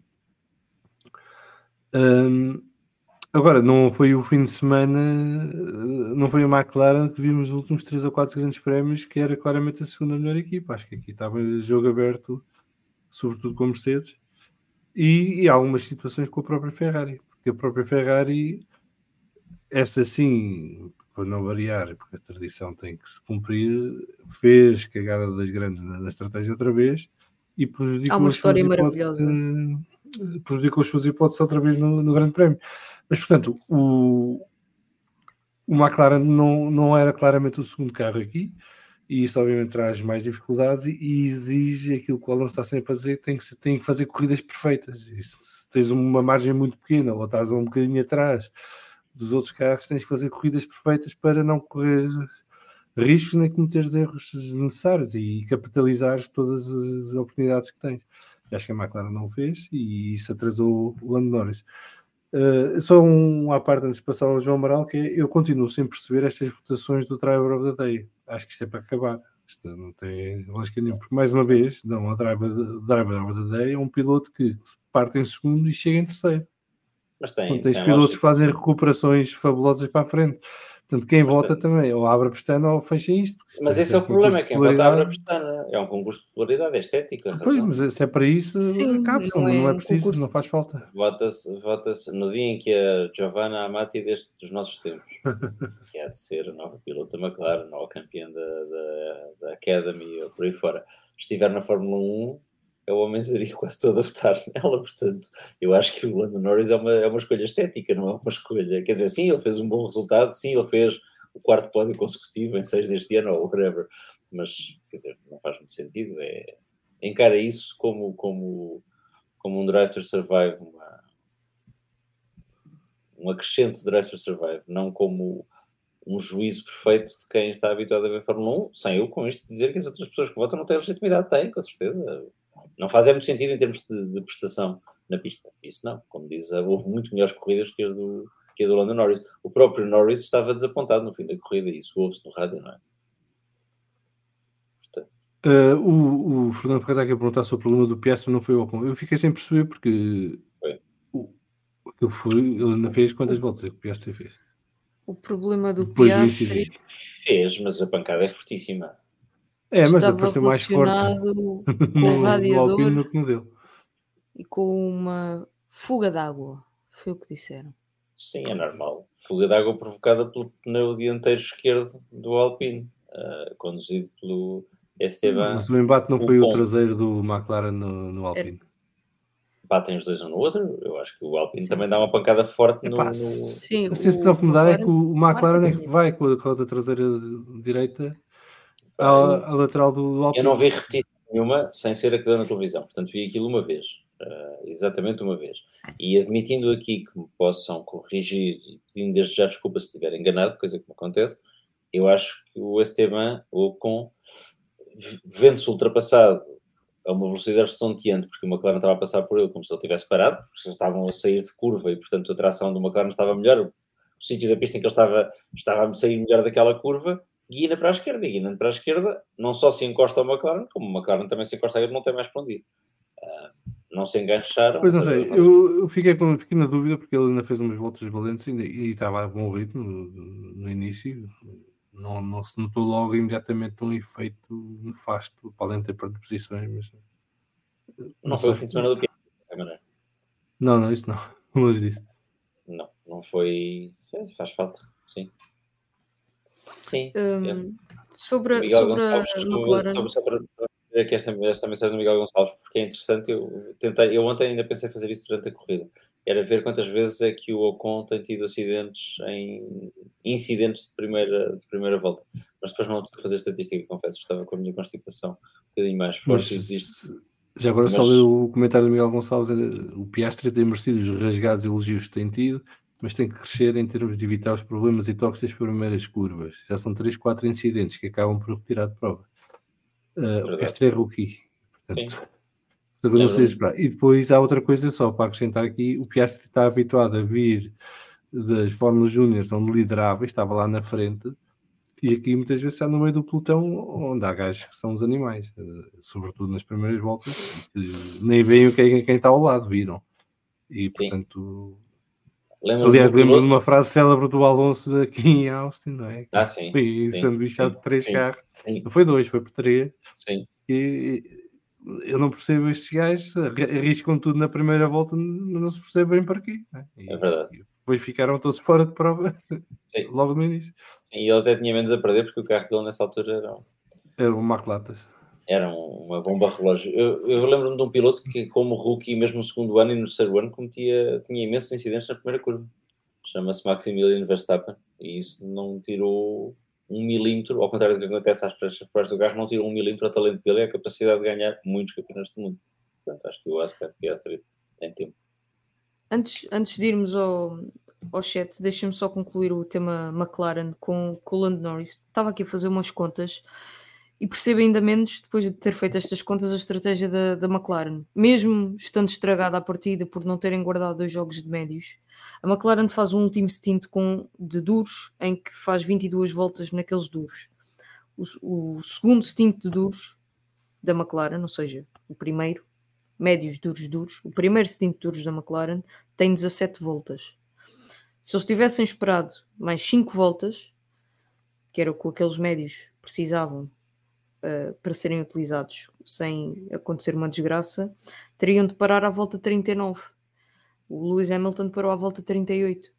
Eles parando à volta 39 conseguiam fazer um último stint de médios uh, com 17 voltas. E portanto não não percebo a estratégia da McLaren. Porque é que optaram para, para os duros? Porque os duros que tinham no segundo stint, os primeiros duros que utilizam, foram fora com 17 voltas. Podiam ter feito, podiam ter aguentado mais 5 voltas em pista, 22 voltas. Fizeram o último stint com 22 voltas de duros. Portanto, o pneu aguentava. Um, e, e, e, aguentando 5 voltas em, em pista, parando aí, só a volta 39, daria para fazer um último stint de 17 voltas de médios. Está feito. Pois, mas aí estás-me a dar razão a mim quando eu digo que eles já tinham isto predeterminado e foram casmurros. Porque ah, essa é a sim, lógica que tu fazes quando já tens a, a, estratégia definida. E se tens que fazer mais voltas num dos destinos, é no último, porque o carro está mais leve e, portanto, a o decréscimo de performance é menor. E depois, se é essa a tua estratégia, como está aqui o Ricardo estavas a dizer, tens que também antecipar os undercuts dos outros estão à tua volta. É? E, portanto, sim. tudo isso influencia. O erro foi acreditar que podiam fazer dois tintes de duros e a coisa corria bem. Eh, e a partir do momento em que entram nesse, de, nesse delírio. Mas eh, mesmo tentando o undercut ao max, são eles que determinam a. Eles tentaram o undercut ao max, não funcionou, mas foram eles que determinaram o timing da, da, da paragem. Eh, eu não vi em que, em que posição é que o, é que o Lando Norris uh, cairia se parasse só à volta 39, nem nós uh, vamos saber nunca em que volta é que o Max pararia se o Lando não tivesse parado à volta 34, porque o Max parou logo a seguir à volta 35.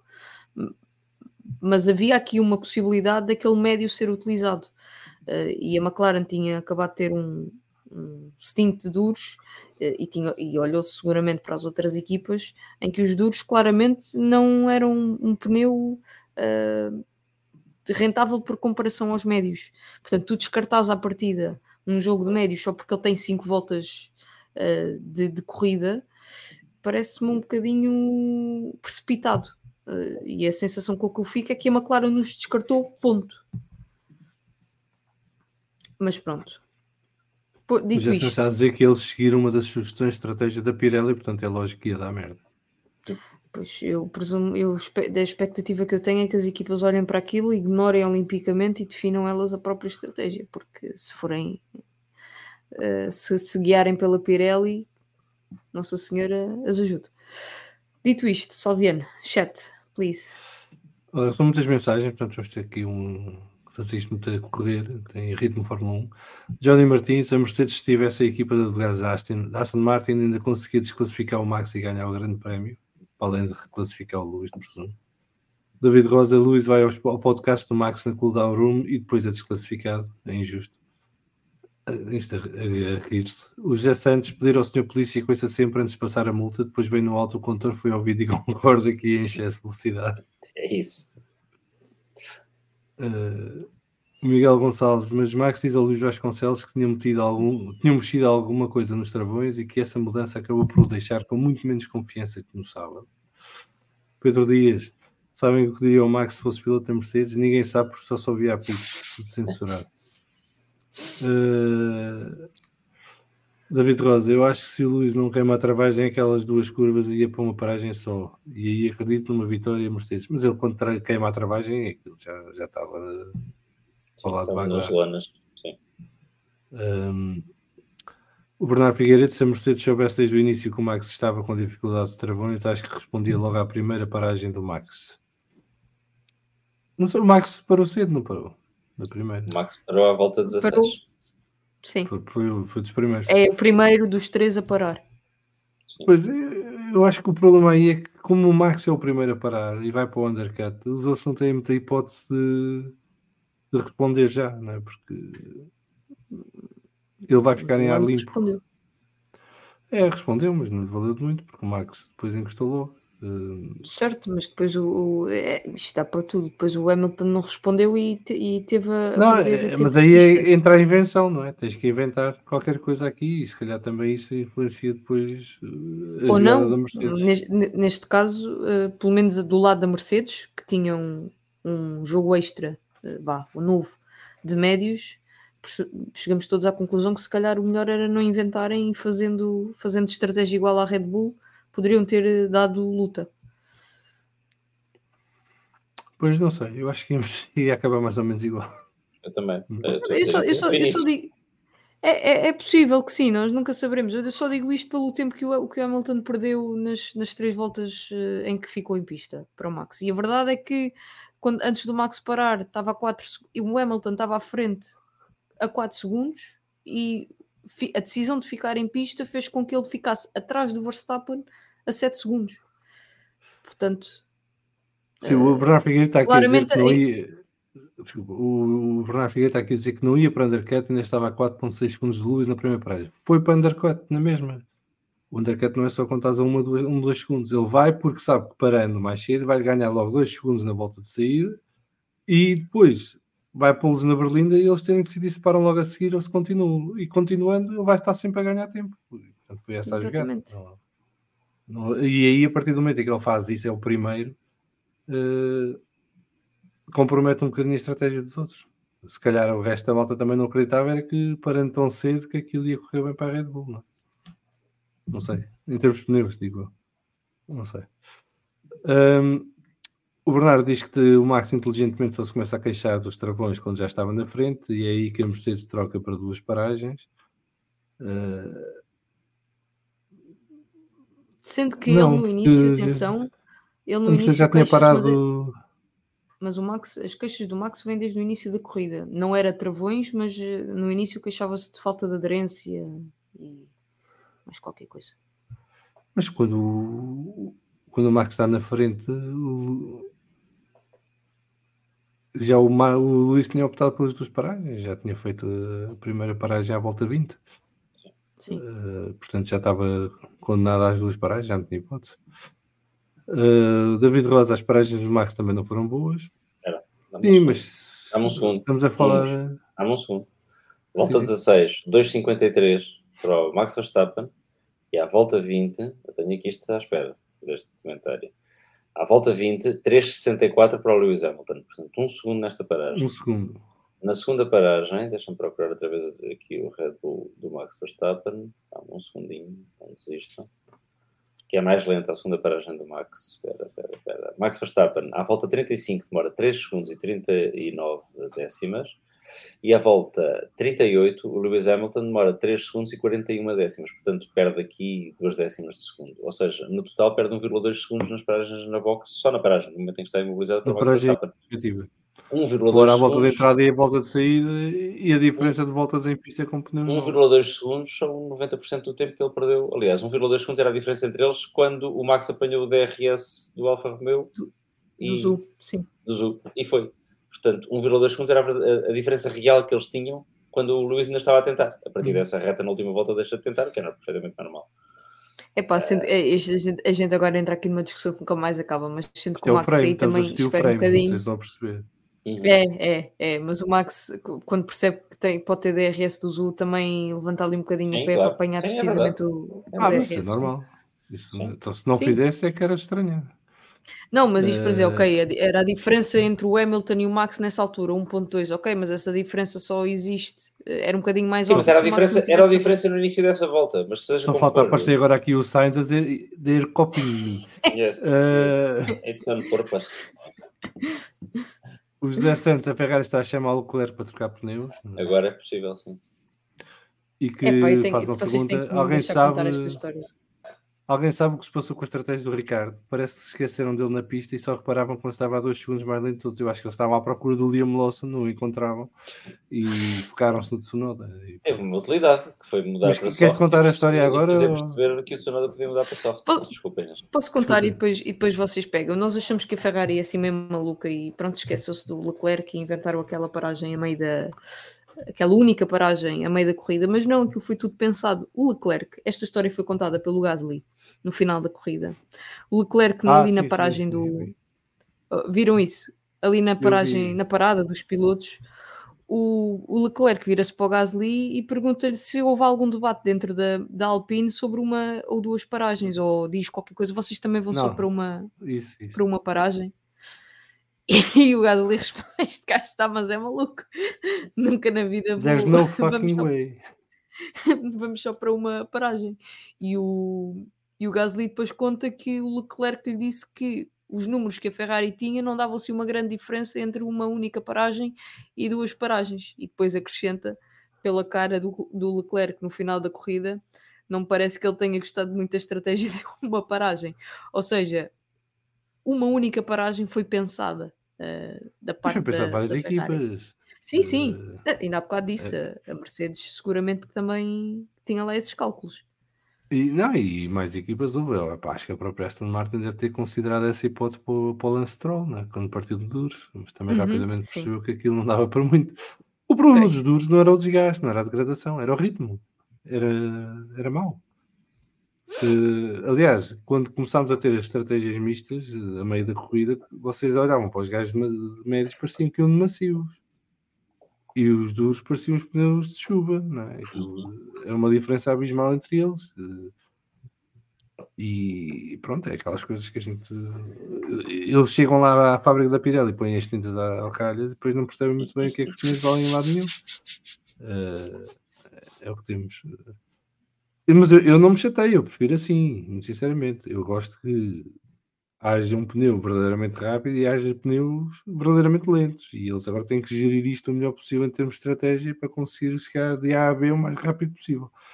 Um, e é isso que nos dá grandes corridas, porque esta corrida ao início estava monótona e depois foi ficando cada vez melhor por causa disto, a variabilidade de, de pneus e testarem estratégias diferentes. E é isto que dá, provoca ultrapassagens, perseguições, eh, momentos de tensão, eh, antecipação.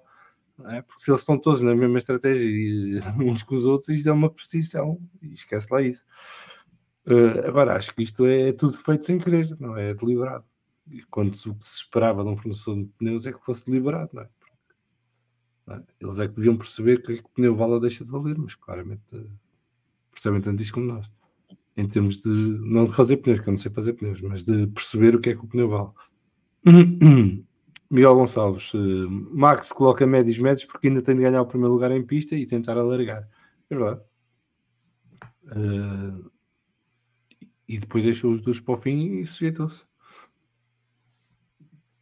José Santos não tem sensibilidade, estão a gerir- está a gerir o, o Max, portanto, se o Max não tem sensibilidade, está a gerir o risco a aumentar o ritmo, não, não necessariamente o carro. Foi uma frase assim confusa, mas basicamente era a responder à questão do Max estar a gerir. Sim. Um abraço aqui ao Vítor Filipe Silva, eh, que cumprimenta e dá aqui os parabéns. Obrigado, Vítor. O SDM diz que a Mercedes é um relógio suíço, mas às vezes é Swatch, outras vezes é Richard Mille. Eh, eu gosto muito da Swatch, ficam a saber, foi o meu primeiro relógio. ok? Eh, e portanto, tenho muito respeito pela Swatch. E o primeiro relógio das minhas filhas foram, foram Swatch também. O Miguel Gonçalves dá uns parabéns também, um abraço para ele. E pergunta se não foi em Spa ou noutro GP que os McLaren levavam com os duros. O Bernardo respondeu-lhe Silverstone depois do safety car, mas aqui os duros não funcionavam com ninguém. Eu acho que a dada altura na corrida, eu se estivesse no muro das boxes de uma das equipas que ainda não tivesse posto os duros, não gostava a vencer, porque começavas a olhar para o ritmo. Eu fartei-me de queixar dos duros no nosso chat ontem. Aquilo, de facto, quem olhasse para o ritmo dos duros, aquilo é, metia medo. É? E quem ainda tivesse que passar por aquilo, eu, por exemplo, na Aston Martin, ainda estava naquela de, será que estes gajos vão meter os duros no Alonso a 14 voltas de tempo? Mais vale por macios, porque os duros não dá para nada. Metam os macios, deixem o homem tentar alguma coisa com aquilo. Depois meteram os duros e depois também abandonou pouco depois, não, não foi por aí, mas quer dizer, aquilo metia um bocado de confusão. Doutor Soulas, um abraço para ele, um grande patrão aqui do podcast, como ao Pedro também, Pedro Irmida. Boa noite, vim deixar o like, um forte abraço a todos e em especial ao meu conterrâneo cunibricense e academista João Amaral. Amanhã lá estarei a ouvi-los. E depois também me dá os parabéns e, portanto, muito obrigado, doutor Soulas, e também obrigado pelo, pela renovação da subscrição uh, a semana passada. Um, e ainda não disse, mas já sabem que está, está, a decorrer mais um sorteio exclusivo para as nossas e para os nossos patronos. Uh, será feito no dia 20 de dezembro, no último episódio do ano do Vamos Falar de Fundo. E vamos sortear pelas nossas patronas e patronos aqui um, um chapéu da Aston Martin autografado pelo Lance Stroll e pelo Fernando Alonso. Quem quiser participar, é ir a patreon.com/vff1, escolher uma das categorias de apoio e apoiar-nos. Se não puderem apoiar financeiramente, agora também já podem subscrever gratuitamente o Patreon.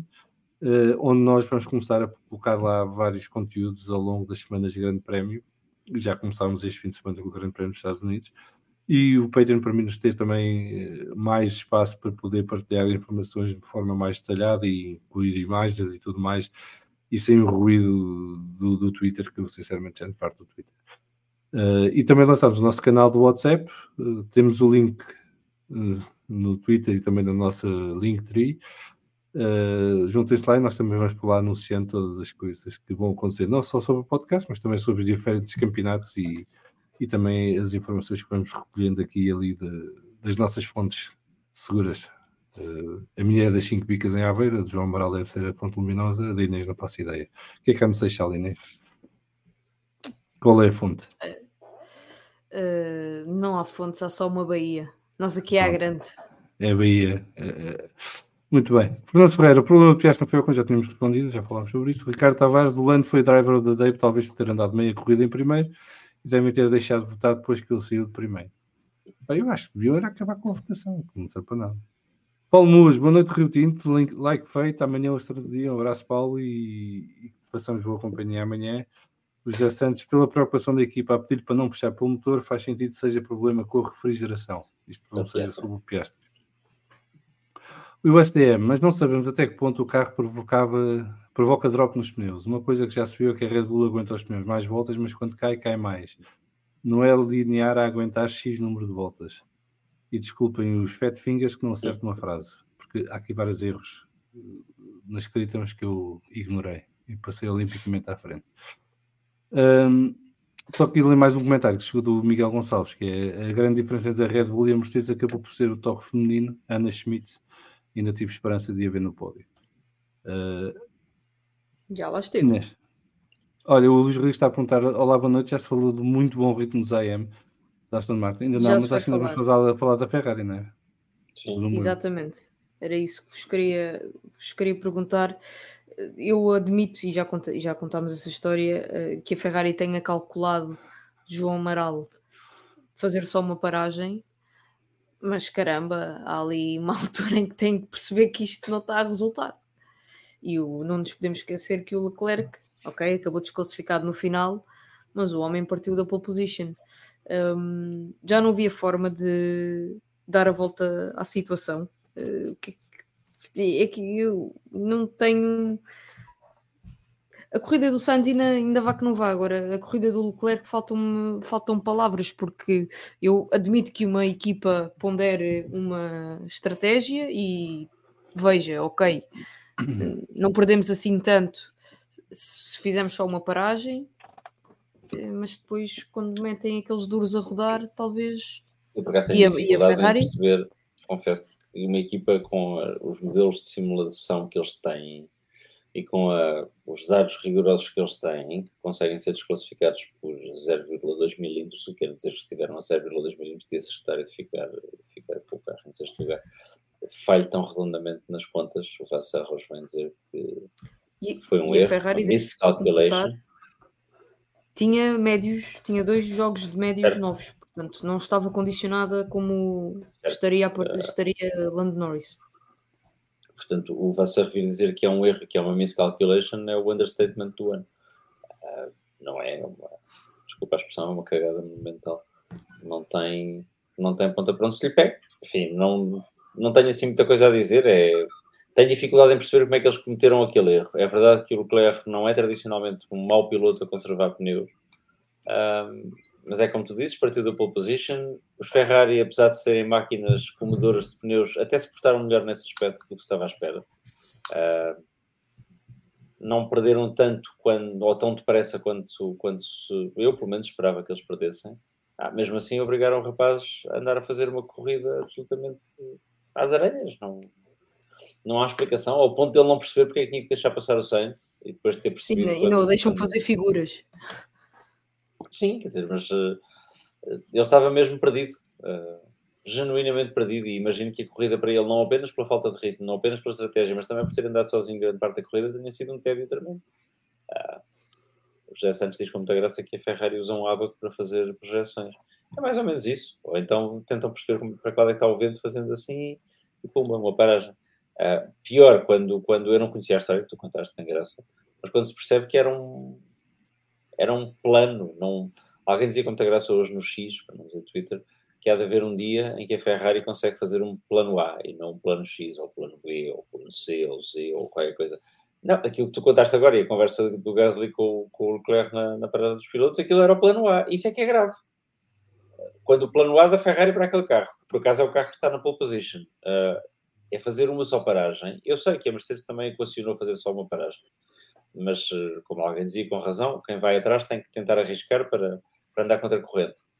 A lógica tem, faz sentido, ou seja, tu partes do princípio que a Red Bull vai fazer duas paragens, é, é legítimo que penses ou tentes fazer alguma coisa diferente. Acho por aí eu consigo perceber, aí... mas depois quando, quando, fazem as contas, o simulador não lhes pode ter dado o mesmo tempo de corrida com os duros naquele carro.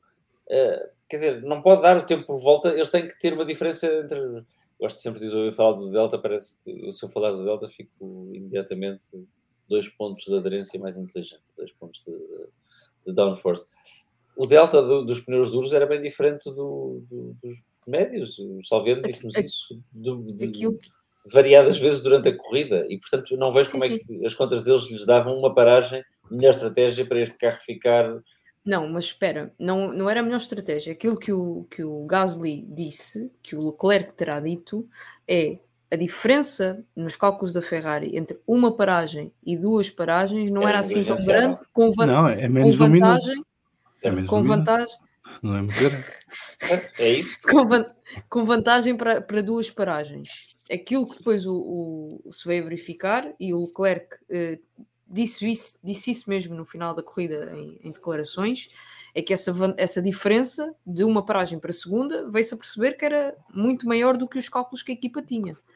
Aquilo que eu não percebo é como é que a equipa não se adapta à realidade que não, tem. Eu, mas, que é... eu, eu, não, mas eu, eu, eu, para utilizar a palavra percebo, eu não percebo como é que eles se enganam nas contas, desculpa, não consigo perceber.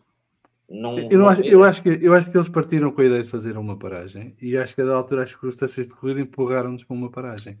Porque, como eles estavam nessa senda, quando de repente os outros param todos antes deles, eles perdem a hipótese de acompanhar a estratégia dos outros, porque a estratégia deles já não funcionava.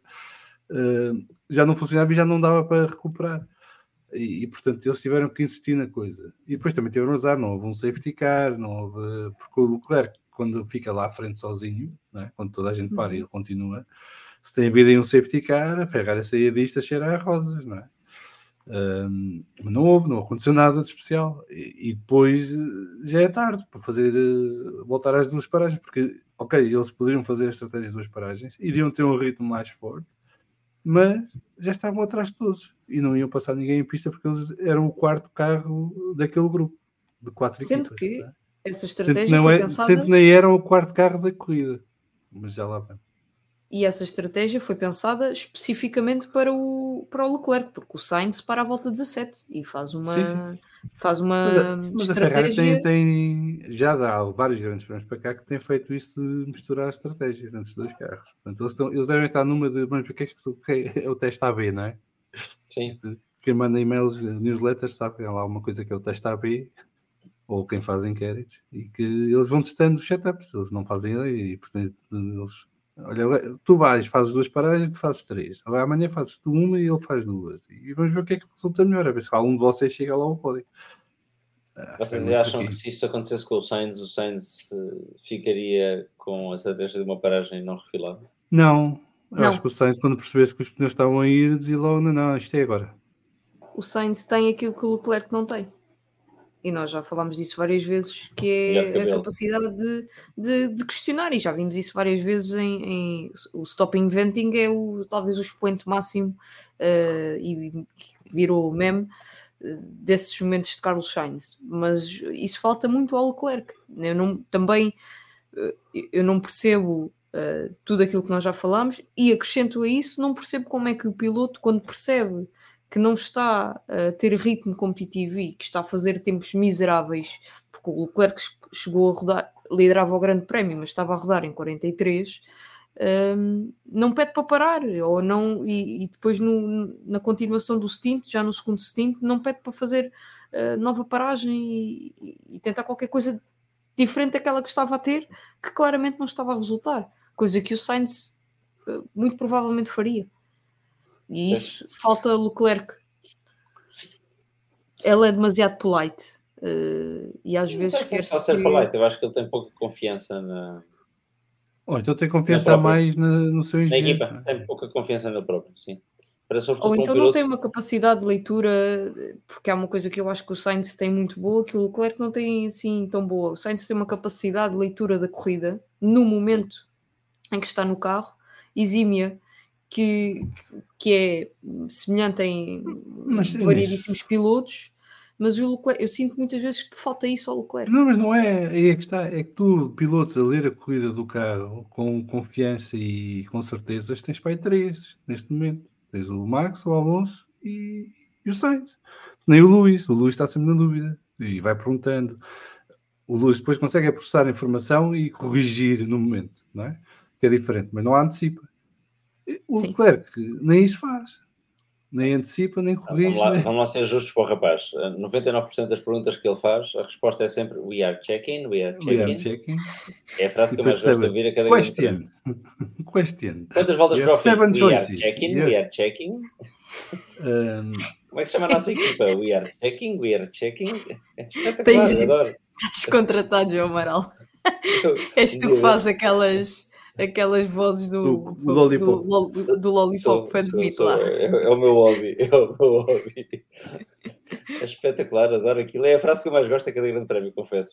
Uh, portanto, o rapaz tem tudo isso que vocês estavam a dizer e com razão, mas também não tem grande ajuda do outro lado. Não, mas o Sainz também não, mas pronto, lá está como. Sim, mas quer dizer, eu acho que apesar de tudo, o Ricky, eu também gosto de outra coisa na Ferrari que eles tratam-nos por Petino.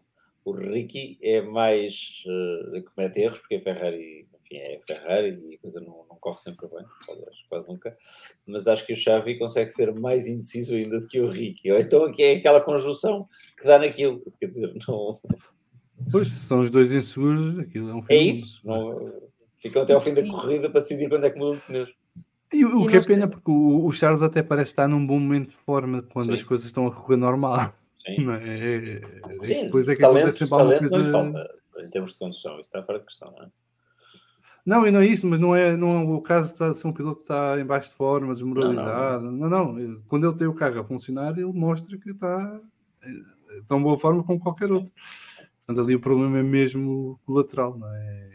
É algo que lhes foge ao controle e depois eles acabam a fazer estas palhaçadas que, dá para nos rir, mas não tem pedra nenhuma que eu já gostava de ver a Ferrari ganhar corridas e campeonatos outra vez, Somos antes de morrer. E, e, com esta dupla de pilotos, por exemplo, que é uma dupla de pilotos simpática, com a qual eu sei que isto é uma opinião pessoal, não tem nada a ver com, com, com nada, mas é uma dupla de pilotos com que eu simpatizo. Se fossem estes a ganhar campeonatos e corridas, eu ficava contente. Uh, nem sempre acontece, mas pronto. Enfim, acho que a Ferrari, we are checking, a saber quando é que pode ganhar e nós percebemos essa lacuna de, de, do lado estratégico da Ferrari, que era mudar aquilo tudo de alto a baixo, quando tens o, o, o Sainz em Singapura a explicar à própria equipa de à própria equipa a estratégia que está a fazer quando permite que Lando Norris se aproxime, ou seja, a incapacidade de tu que estás sentado em frente de um computador, não perceberes aquilo que o teu piloto está a fazer e ter que ser o teu piloto que está dentro do carro a explicar-te o que é que está a fazer, pá, uh, é tudo um bocadinho mau para, para uma exigência tão grande de, de, de, Fórmula 1, mas, mas enfim, é o, é o que é. Uh, o pináculo do, se... do italianismo. É, uh, é neste caso é o, pina, é o pináculo do amadorismo estratégico, mas uh, é um problema que se arrasta, que pelo menos quem está sentado num sofá uh, ou atrás de um computador em frente a redes sociais consegue ver.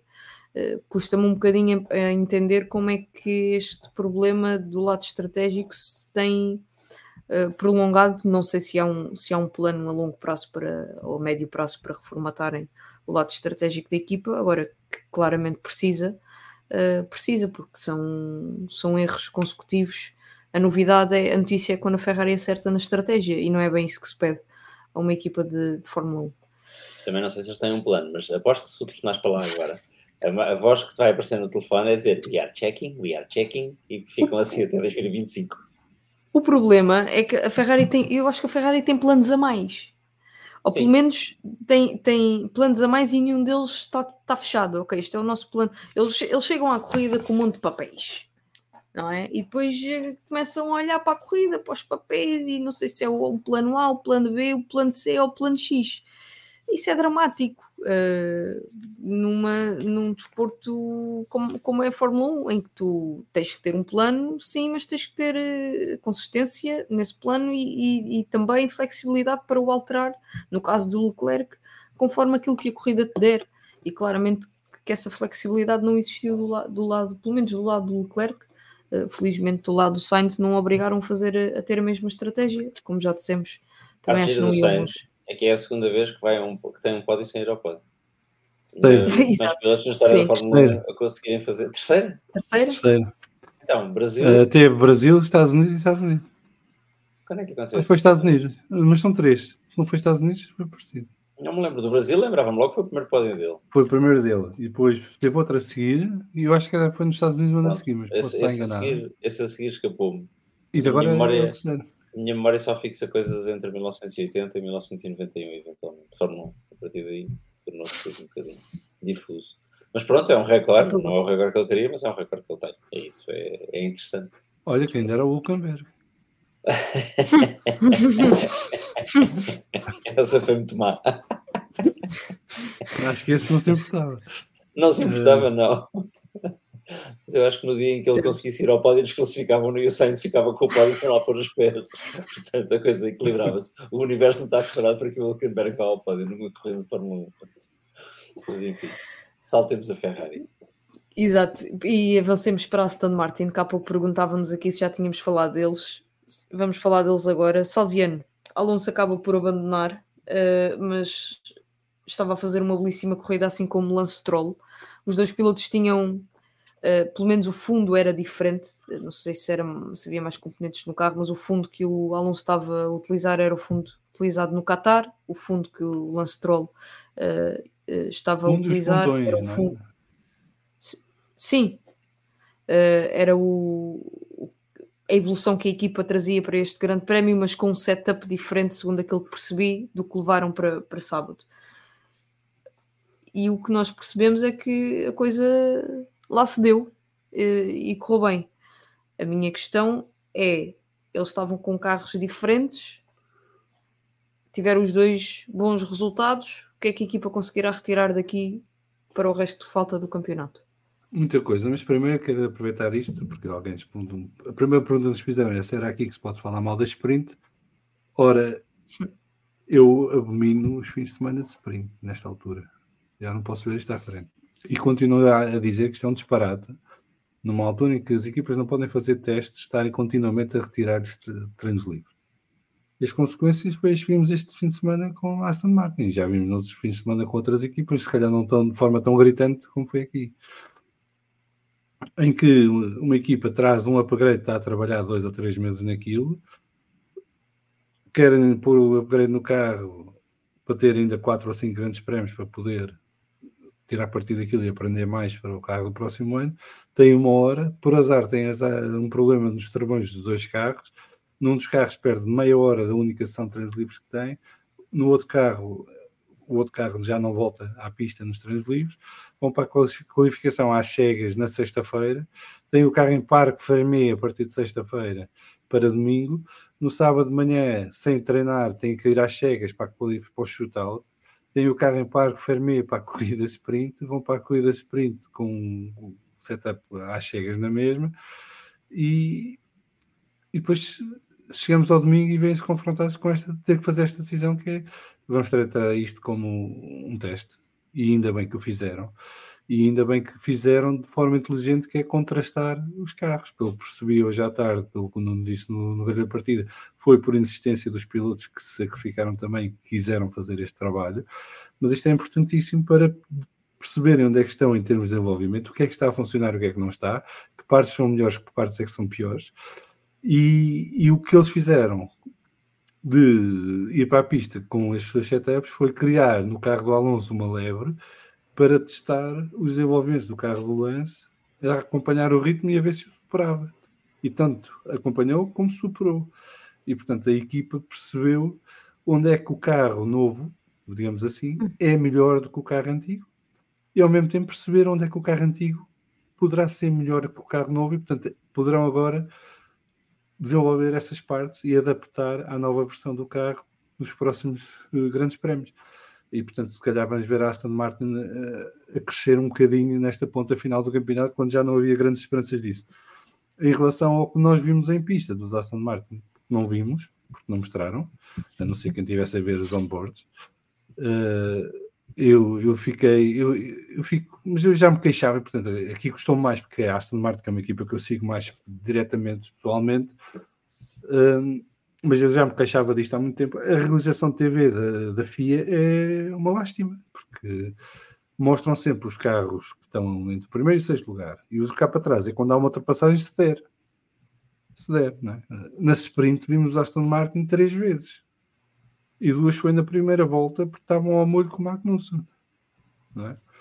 Uh, e depois o que mostrava nas repetições de ultrapassagens, mas não mostraram repetição nenhuma do lance, mostravam duas, mostraram duas do Alonso ou três, já não me lembro. E no domingo não foi muito diferente. Não vimos os Aston Martin. Os Aston Martin passaram a corrida toda em tráfego, a fazer a ultrapassagem, com um ritmo fortíssimo, uh, que no domingo com tráfego eram a quarta melhor equipa. Uh, o Lança foi o segundo piloto mais rápido no setor 1, uh, terceiro piloto mais rápido no setor 1 e setor 3. O Alonso era o segundo piloto mais rápido no setor 2. Velocidade de ponta, o Aston Martin foi o carro mais veloz durante a corrida, o do Lance. O que quer dizer que encontraram alguma coisa, e se calhar é tal alguma coisa que o Nuno uh, se referiu no grande da partida, mas não quis dizer. Mas o Aston Martin foi o carro mais veloz em velocidade de ponta que era o que estava a faltar à Aston Martin. Portanto, será que desbloquearam finalmente como é que conseguem o compromisso de ter um carro que produz o downforce que eles desejam e ao mesmo tempo consegue ser tão veloz como o Red Bull em reta? É isso que vamos ver nos próximos grandes prémios. Uh, portanto, foi um trabalho bem feito. É se haverá tempo uh, para fazer essa simbiose dos dois, uh, tendo em conta que para vermos já resultados positivos no México. Ah, é não, mas eu, eu, não, eu não estou preocupado com o México, nem estou preocupado com, com o Brasil, Ou seja, nem com Las já Vegas, nem com Abu Dhabi. Isto é para 2024. Era importante a Aston Martin dar a volta à tendência descendente em que estava em termos de desenvolvimento, em que parecia que nada funcionava desde que retiraram a asa da frente que tinham uh, e que foram obrigados a retirar, e portanto todo o trabalho de desenvolvimento a partir daí foi um bocadinho em descendente. E agora parece que finalmente conseguiram perceber como é que haviam de inverter a marcha e tem agora outra vez uma boa base para continuar a desenvolver e a crescer. Portanto, eh, aqui México é um traçado ser complicado por causa da altura e do ar rarefeito e motores Mercedes nunca se deram muito bem no México, a não ser quando tinham um grande domínio sobre os outros.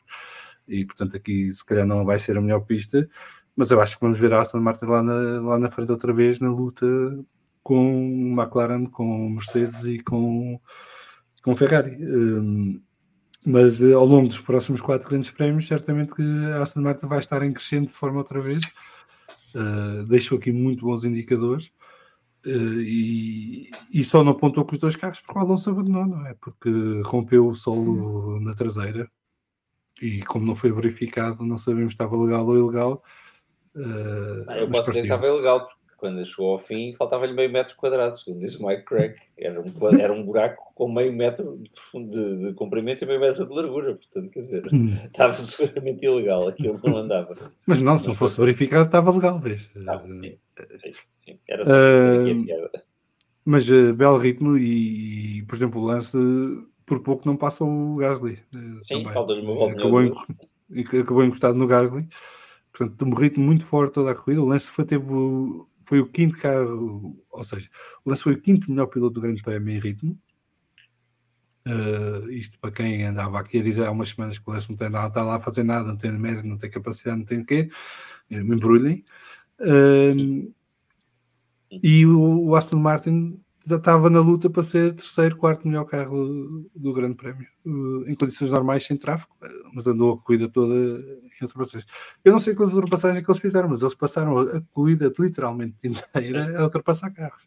Uh, os dois, portanto, numa pista que é difícil de ultrapassar, como já tínhamos referido, portanto, há aqui muito bons indicadores e acho que os engenheiros saem daqui uh, com muita coisa boa para trabalhar agora para o futuro e ainda bem que aproveitaram esta oportunidade, não tiveram receio de, de, de o fazer, seja por opção dos pilotos, seja por vontade dos engenheiros, seja por ordem da, da, direção da equipa, o que tiver sido que tenha motivado isto é irrelevante, a verdade é que fizeram e, e tiveram aqui um teste privado que estão proibidos uh, por força das circunstâncias e se calhar uh, podemos estar aqui a ver um ponto de viragem na trajetória da Aston Martin rumo a 2024. Tens a mesma expectativa? Eu, eu, obviamente que eu sou parcial, portanto, por várias razões. Uh, não é, não é... Estou a tentar analisar friamente aquilo que vi e que fui seguindo ao longo da corrida e que vos fui alertando também, porque na televisão não dava hipótese de seguir. Não é o tema ideal para discordar por várias razões. Para já, porque andamos desde junho, eu acho que o Canadá foi em junho, não foi? Sim. Andamos desde junho, mais ou menos os dois, a sermos sportinguistas. O João Salviano, porque o é, por natureza, eu, porque não o sendo, andamos cada fim de semana a dizer agora é que é, desta é que é. Pronto, e não foi. Portanto, uh, andamos nessa. Em Zandvoort tivemos uma alegria. É verdade, é verdade, é verdade. Até os relógios parados estão certos duas vezes por dia e Zandvoort foi a exceção à regra que mais uma vez nos convenceu de que agora é que era, mas não era ainda. Tenho esperança sincera de que agora é que seja, sobretudo por tudo o que o João disse, acabou de dizer, portanto, segundo tudo e assim por baixo, mas sobretudo pelo sorriso confiante que vi hoje no Nuno, uh, vale o que vale, ele sabe mais do que nós os dois, uh, e portanto, hoje vi-o com um sorriso, acho que, aliás, já não sei se foi o Sérgio, se foi o João Carlos que lhe perguntou, mas agora estás confiante. Ele disse, ah, um bocadinho mais do que tenho estado. Pronto, isso, isso é quanto basta para, mesmo para o México, para encarar as coisas com algum otimismo. Quer dizer, acho que não vai ser tão confrangedor como foi parte deste fim de semana e mesmo como foi o Qatar, foi difícil. Nós temos visto o Fernando Alonso assumidamente a pôr o carro onde ele não merece estar e temos visto o Lance num ano difícil para ele a ter, enfim, a ter a dificuldade conduzir um carro que não está fácil de conduzir. Não estava. Tenho esperança de que agora esteja, e a corrida que ele fez ontem é testemunho disso. Fez uma excelente corrida e, portanto, enfim, sim, obviamente, acho que o futuro é verde, sem necessidade de ativistas climáticos para pintarem os carros e para, e para é, vermos Esse é outra razão, esse é outra razão, não é? Não, não, vamos, ter, não vamos entrar nesta discussão. Depois atiram tinta e. Podes chegar ao México e ver um ativista climático colado a um Aston Martin. É. Uh, no México acho que só vais encontrar ativistas contra Helmut Marko e Max é, Verstappen. Contra Max Verstappen também, sim. Ainda sim, mas desde que ele leva o troféu está tudo bem. Isso, ele disse o, o, Sim. Mas o Helmut Marko meteu-se mais a cheio para levar com os, com os assobios. Agora, o Helmut não vai dar um passeio a pé para fazer gestão. Se, e, e, e seguramente é bom que não o faça. Uh, o Lance Stroll estava entre os quatro uh, pilotos que tínhamos na votação a decorrer no Instagram desde ontem, no final da corrida, para piloto do dia. Para além do Lance Stroll, também estavam Max Verstappen, Lewis Hamilton e Lando Norris, o piloto mais votado. Uh, e a diferença e a, e a votação foi muito renhida. Foi Max Verstappen, com 35% dos votos, recebeu uh, mais 2% dos votos do que Lewis Hamilton, com 33%, Lance Stroll 15% e Lando Norris 16%. Portanto, na nossa conta Instagram, no nosso story, Max Verstappen foi por curta margem, mas foi uh, considerado o, piloto do dia por quem nos segue nas, nas redes sociais. Não sei se gostariam de falar dos um, entre Alpine e, e AlphaTauri. O Tsunoda teve ia tendo um ataque cardíaco no final da corrida. Também uhum. contou ele uh, em, em declarações à, à, à F1 TV, uhum. porque a equipa mandou-o parar para fazer a volta mais rápida, mas não o avisou porque é que ele o estava a mandar parar. Só o avisou quando ele já estava parado na zona de troca de pneus. É pá, não se faz, meu, coitado do rapaz. Portanto, o rapaz é pensava que tinha um problema qualquer. Bom, é mais ou menos Sim, como, que, é, tinham feito, como que tinham feito ao Leclerc na sexta-feira na qualificação. Sim. Essa, essa é que é o ataque cardíaco em direto. Sim. Uh, Sim. Volta apagada, silêncio, pausa dramática, ao Verstappen, portanto ficaste com a pole. Foi a única vez na vida em que ele não disse we are checking, we are checking, só para dizer deleted lap. E o homem fica para morrer. Sim, coitado do Tsunoda. Não ganhou para o, susto, para o susto eu acho que ele se gastou, porque ele no início da corrida tinha 1,80m e quando saiu do carro ele tinha 1,58m. Mas foi uma, foi uma, uma corrida contrastante entre Tsunoda e Ricardo, que regressou este fim de semana à Fórmula 1, mas só ele mesmo é que regressou, porque o, o AlphaTauri dele talvez tenha ficado com o Liam Lawson. Não sei. O que é que não, aconteceu? Sei, vamos lá ver. Eh, obviamente o fim de semana é mau, mas eh, há ali momentos na qualificação, quer na qualificação para a corrida, quer depois no sprint shootout, em que a coisa não está a correr mal. E ele rapidamente encontrou o ritmo. A corrida foi um desastre, de facto. Ainda que alguém dissesse aqui com razão, com as classificações, ele não tem parado para montar softs, era capaz de ter ido aos pontos. E eu acho que a paragem para montar softs é uma estratégia de teste para saber se o Tsunoda pode fazer, ou seja, se vale a pena e se o carro tem potencial para fazer a volta mais rápida, coisa que fazem na última, na última volta com o, com o Tsunoda. Agora, tem que mostrar bastante mais do que isto se quiser alimentar o folhetim ou a novela Sergio Pérez fica na Red Bull. Essa novela tem que ser alimentada pelo Ricardo e o Ricardo mas, tem que fazer mais do que isto. É, é preciso não esquecer que ele partiu. Sim. É? Foi pulso, não foi? É, e portanto ele está a regressar de uma fase de, de, fisioterapia e, e, de trabalho de recuperação físico, eh, sendo que isso tem reflexo, e como vimos no Lance Troll no início da temporada, isso vai durar uns meses até ele voltar a sentir-se a 100%. Totalmente. E, portanto, é. eu não, não, leio muito das cuidas do, do Daniel Ricardo nesta altura. Uh, acho que dentro das circunstâncias fez um trabalho competente, chegou ao fim da corrida. O Tsunoda teve melhor, mas o Tsunoda tem estado melhor que todos os companheiros de equipa ao longo do ano, portanto, isso também não é uma grande surpresa. E acho que o Ricardo tem que se focar é nisso: é corrida a corrida, sessão a sessão, ir fazendo o seu trabalho calmamente, recuperando a sensibilidade, recuperando a boa forma física e também a forma mental, porque isto custa, é? Estar fora, sobretudo na situação dele, e tinha feito duas corridas e de repente está fora durante cinco ou seis, porque isto foram todas encadeadas. E agora regressa e, portanto, há, há tempo ao tempo e mais, está numa sequência de três corridas consecutivas em três semanas o que obriga também que tenha alguma contenção naquilo que faz quando regressa ao carro para não comprometer o, o curto prazo na Alfa Tauri. Não, não vejo grande mal aí. O Tsunoda sim está a mostrar este ano que deu um passo em frente e que está melhor do que o que vimos nos primeiros dois, três anos. dois anos, vai na terceira temporada, não é? Sim. Hum, e acho que é um piloto que está a dar cartas para ficar na Fórmula 1, independentemente do seu futuro ficar ligado à Red Bull ou à Honda. Eh, e, portanto, eh, e como eu gosto de pilotos japoneses, fico contente com isso. Eh, gosto sempre de ter o Samurai Arakiri ali à mistura, o Kamikaze. eu sou grande fã do Satoru Nakajima, portanto. Queres à força matá-los entre o Arakiri e o Kamikaze? Ah, não, é o estilo deles, adoro isto. Eu sei, não, estou a brincar. Estou a brincar o compromisso, a capacidade ia fazer, ia fazer uma, pergunta, uma pergunta mais séria, porque já chega a dizer disparates. Não achas curioso que tínhamos passado boa parte deste ano a falar sobre o Pérez e quem o vai substituir e quando é que ele sai, etc. E, tal, e já falámos de tudo e um par de botas. Do Ricardo, do Lawson, do Alonso, de, dos pilotos todos que a Red Bull tem sob contrato, nunca ninguém que me lembre falou do Yuki Tsunoda para o segundo, para o segundo Red Bull. Sim, e eu ele está a fazer falo- uma boa temporada. Isto, isto, eh, repara, a minha pergunta não é uma pergunta insultuosa, não é aquela pergunta do. Não é a altura de insultarmos o Yuki Tsunoda. Não, não. Ele está a fazer uma boa temporada, estamos inteiramente de acordo. Ele está a dominar os companheiros de equipa e já vai no terceiro este ano. Ahm, e portanto, parabéns ao Yuki Tsunoda. Também gosto dele, japonês, também gosto dele. Mas acho um bocadinho estranho. Quer dizer, eu sei que a Honda é, um, é, um, é uma coisa a prazo com a Red Bull. Dito isto, é um piloto deles ainda, não é?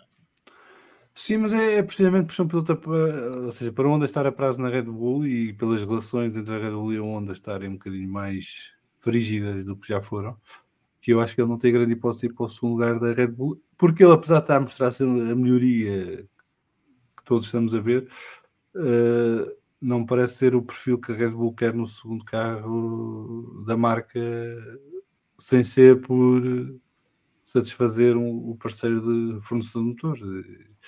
Mas está bem, mas quer dizer, eu a certa altura achei que o perfil do, do piloto do segundo Red Bull era qualquer pessoa que tivesse duas mãos, dois pés e nem precisava ter os dois olhos. Portanto, Isto até, depende, o, Helmut- depende da hora do dia. até o Helmut Eh, Marko servia para esse efeito. Eh, Mas eu, eu, eu, eu, eu, eu- eu, pessoalmente acho que o, o Yuki seria atrocidade pelo Max eh, nas primeiras 4, 5 corridas e acabava ali. E, portanto, como 99% dos não- pilotos que ponhas no outro Red Bull, certo? Sim, mas eu acho que o Yuki tem menos capital do que outros pilotos que já falámos. Eh, Agora, a minha convicção neste momento, nesta altura, é que o Pérez está lá para 2024 até o verão, depois logo se vê. Sim. Eh, Uhum. E consoante o que fizer até ao verão. Eh, portanto, não antecipo mudanças na Red Bull antes dessa altura. Concordamos os três que não vai ganhar o Grande Prémio do México. Oh, Poderá ganhar, mas não vai ser porque o Max lhe faz vontade de Eu dar um jeito. parte. Eh, era o que mais faltava também. Acho que não estão. Acho que o Max e o Pérez não têm a relação Ayrton e, e Gerard. não é? Mas achas que o Max levantava o pé por alguém? Acho que na- nas circunstâncias certas poderia fazê-lo, eh, mas acho que o Pérez não tem circunstâncias certas a seu favor. Eh, o- acho, olha, se o Grande Prémio do México tivesse sido um dos primeiros dois, três grandes prémios de 2022, se calhar o Max nessa altura era não capaz de Eu era capaz de ter facilitado um Eu bocadinho. não, Não, quer vejo, dizer que o eu não- deixasse eu não passar. vejo o Max Verstappen a facilitar nada para ninguém. Não sei, eu já pensei isso dele, acho que ele está mais eh, crescido. Não, mas eu não estou a dizer que isto seja uma prova de imaturidade.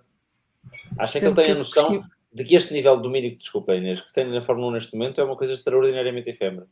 E que tanto pode ter hoje, como pode chegar ao princípio de 2024 e aquilo foi tudo à vida e o Sim, talento não, dele eu- está lá e não tem máquina para ganhar. Mas e portanto, eu- como sabe isso, vai capitalizar tudo quanto puder para ganhar Sim, tudo quanto puder, tão depressa quanto puder. Sim, te- tudo bem, mas eu acho que, por exemplo, se o Grande Prémio do México tivesse sido uma das primeiras corridas de 2022, acho que o Max lhe devolvia a gracinha da- do Ministro da Defesa. Eh, acho que nesta altura não há, não, há, não há condições para nada do género sequer. Eh, Não, isso agora não há de certeza. Eh, portanto, acho que o Max vai fazer o melhor que sabe e pode, e o Sérgio ou tem unhas e toca guitarra, ou não tem unhas e fica a ouvir. Eh, E é assim. E pode-se juntar aos mariachi e bater palmas. Ou neste caso assobiar. Agora, eu- o, Sérgio, o Sérgio sai deste grande prémio reforçado com 39 pontos de avanço sobre o Luís e, e foi competente, não, não, não deslumbrou nem, nem corrigiu muita coisa, mas foi competente este fim de semana, não fez nenhuma borrada. Mas o Sérgio não está em condições, nesta altura, de lutar pelo top 3. Quanto Pois. mais pela vitória. Isso é que é. Portanto, Sim. a não ser que a Red Bull chegue ali e de facto tenha uma vantagem enormíssima sobre toda a gente e o Pérez consiga beneficiar disso, acho que o Pérez vai continuar na luta com os McLaren, com os, com os Ferrari, com os Mercedes e se calhar agora outra vez com os Aston Martin. E, e a vida vai andar para trás, não vai andar para a frente. Para, a para o Pérez ir ao pódio, a vantagem da Red Bull te- teria de ser estupidamente grande por. eh, Teria, sido, teria que ser a que foi no início da temporada, Sim, do sete, campo, oito exatamente. Coisa que Sim. não é nesta altura. O que, é, o que é triste porque ele não precisava disso em carros menos bons que este Red Bull. Ele já conseguiu fazer pódios em carros francamente inferiores, mas o nível de confiança não era este. Mas o Nuno também já explicou isso e, Está no Para flow quem quiser perceber, está lá tudo. Há várias condicionantes que impactam a performance do piloto. Uma delas é, obviamente, a confiança no carro e na equipa.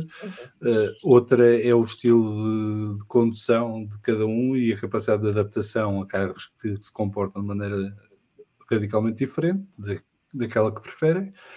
Uh, e depois uh, é ter ao lado um dos, dos três deuses, entre aspas, do- da atualidade, não é? E, portanto, olha, o Russell também está a ser aviado à força toda, mas ninguém fala dele. Exato. Sim. Não- Mas apesar de tudo é um aviance diferente. É, mas está a ser. Mas ninguém isso, fala mas dele. porque- Da temporada passada tem alguma graça. Porque mas a temporada temporada, passada ver, mas ela, temporada passada fez ao, ao, ao Hamilton o que o Pérez nunca fez ao Max, certo? Não, mas o- nunca, Sim, tiveram, mas nunca uma- tiveram nessa circunstância também, não é? Eh, O ano passado Mas o por ano passado tinha um carro circun- horrível, e o Lewis predispôs-se a trabalhar para desenvolvê-lo e o Russell predispôs-se a capitalizar o que havia. Pronto. Seja como for, seja qual for a predisposição, ele conseguiu fazer mais pontos que o Lewis Hamilton. Eu não consigo imaginar um universo em que o Sérgio Pérez consiga fazer mais pontos em que o Max Verstappen. Normalmente não. Não é normalmente, é em qualquer coisa, num campeonato de caricas. De...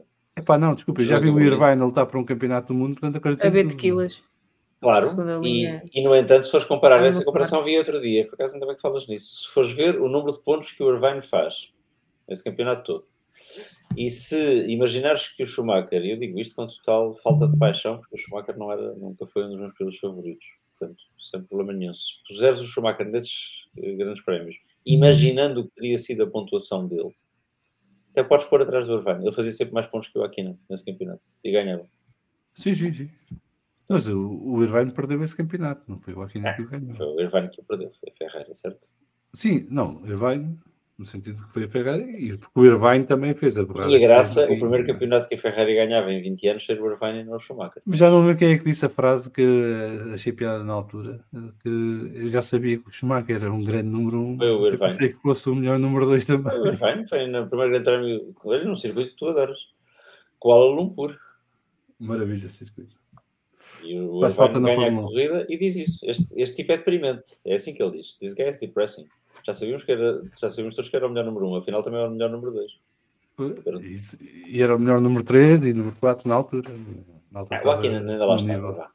Estava, mas eh, o Aquino. Sabes que o Aquino, o Aquino é como um bom vinho, vai melhorando com os anos e, e não é porque o que fez na altura, é, é porque vamos perceber melhor agora né, o que é que aconteceu na altura, não é? E, eh, Um dia temos que fazer um especial grandes duelos. Isso, olha, te- para a pausa, para a pausa de, de inverno, acho que é que eu esqueço-me das minhas ideias. Grandes duelos da Fórmula 1, fica já registado, fiquem a contar com isso, que depois gravamos isso. Inês, desculpa. Salviano, faz aí uma ronda pelo chat antes de, de fecharmos, please. Sim, senhor. Hum, Ricardo Tavares, se o Ricardo não tivesse parado para soft, já tínhamos falado nisto, e aos pontos com as classificações, o SDM, não fiques tristes, João, eu. A Pirelli também não sabe fazer pneus e criou o quinto maior império da coisa. Por acaso, eu acho que eles sabem fazer pneus, acho que na parte de competição é que estão um bocadinho a andar.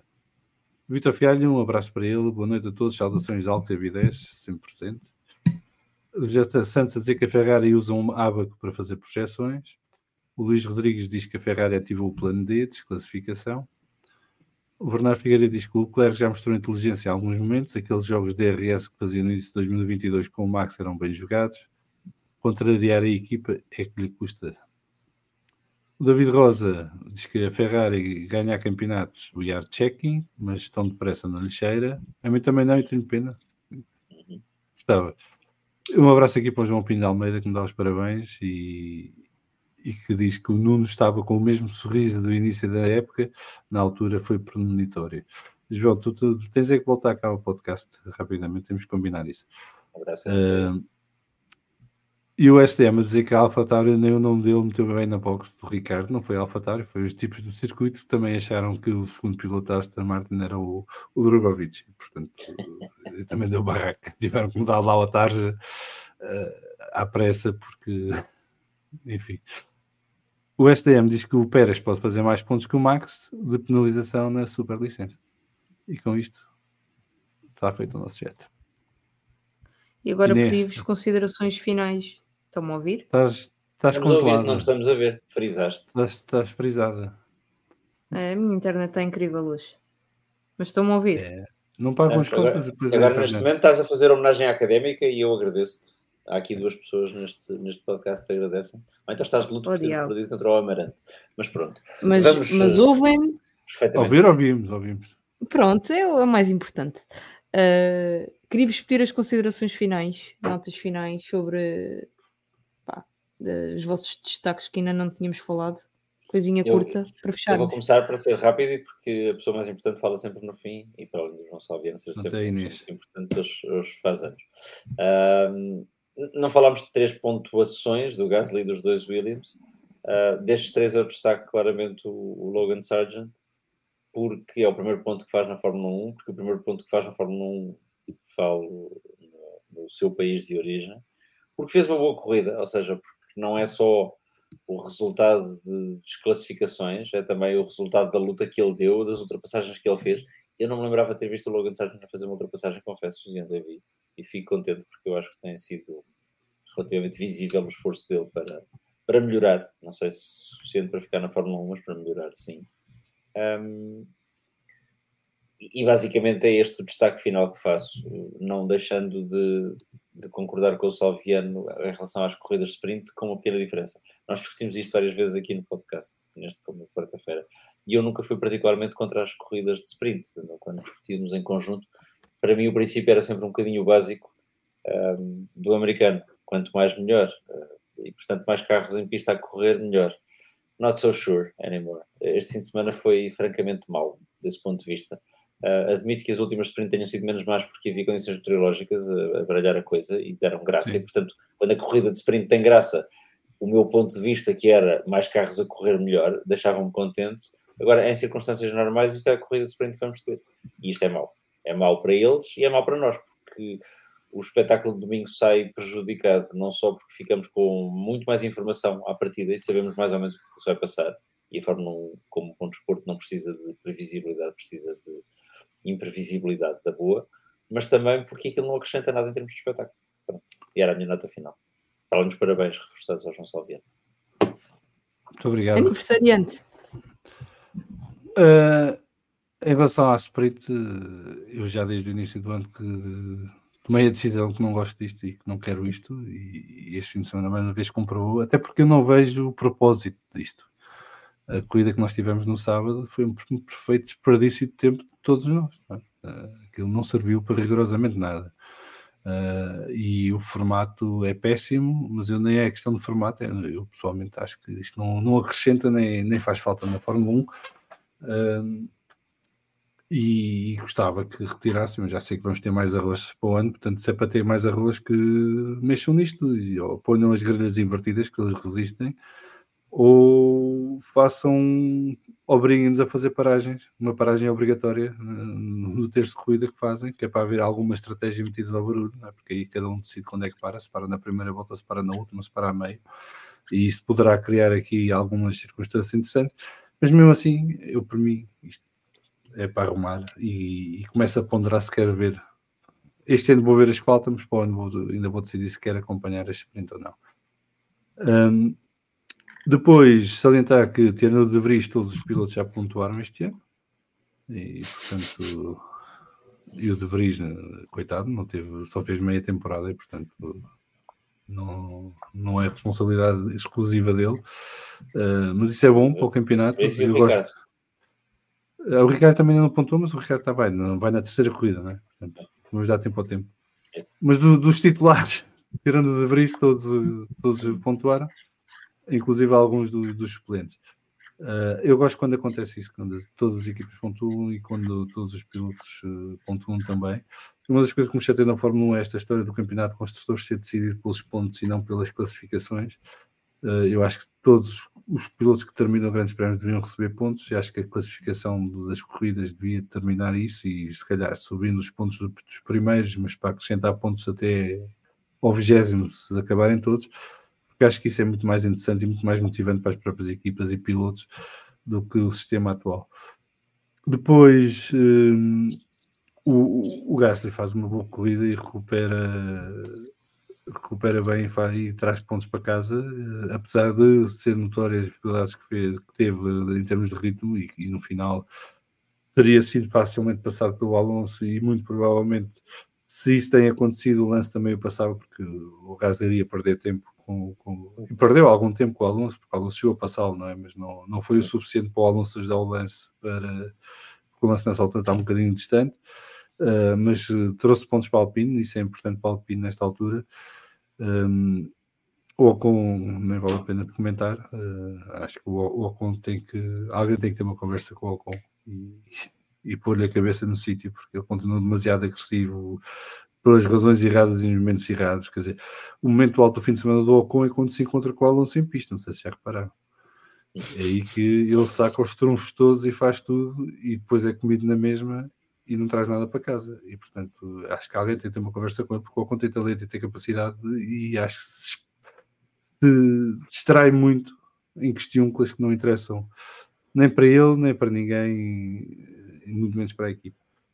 Uh, dizer que, ao contrário da corrida sprint, a corrida de domingo eu gostei. Ao início estava reticente, até às, para, às primeiras paragens nas boxes, comentei isto convosco que não, não, não conseguia decidir se estava a apreciar a corrida ou não, Sim. mas a partir do momento em que começaram as, as paragens nas boxes, eu comecei a, a ganhar interesse pela corrida.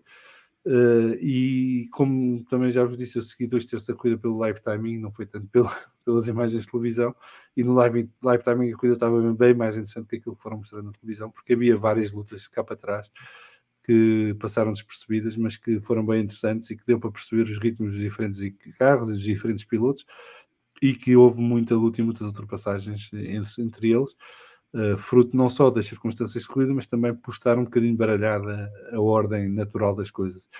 E, e portanto, o domingo dei por bem emprego, acho que passámos ali uma hora e 40 minutos bem interessantes e agradáveis, com um final que poderia que foi emocionante porque poderia haver ali um duelo entre o Max e o Lewis eh, nas últimas voltas, não se concretizou por pouco, mas só termos o gostinho de que poderia acontecer já foi bom.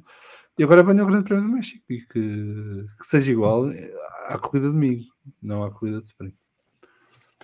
É isso, vocês não me estão a ver. E obrigado mas... pelos parabéns a quem nos deu. Ele tinha que me interromper. Parabéns ao João Salviano. Eu Sabes não sabia que, que ele fazia. Deixa-me dar mérito. É muito mais difícil interromper quando não estou a ver.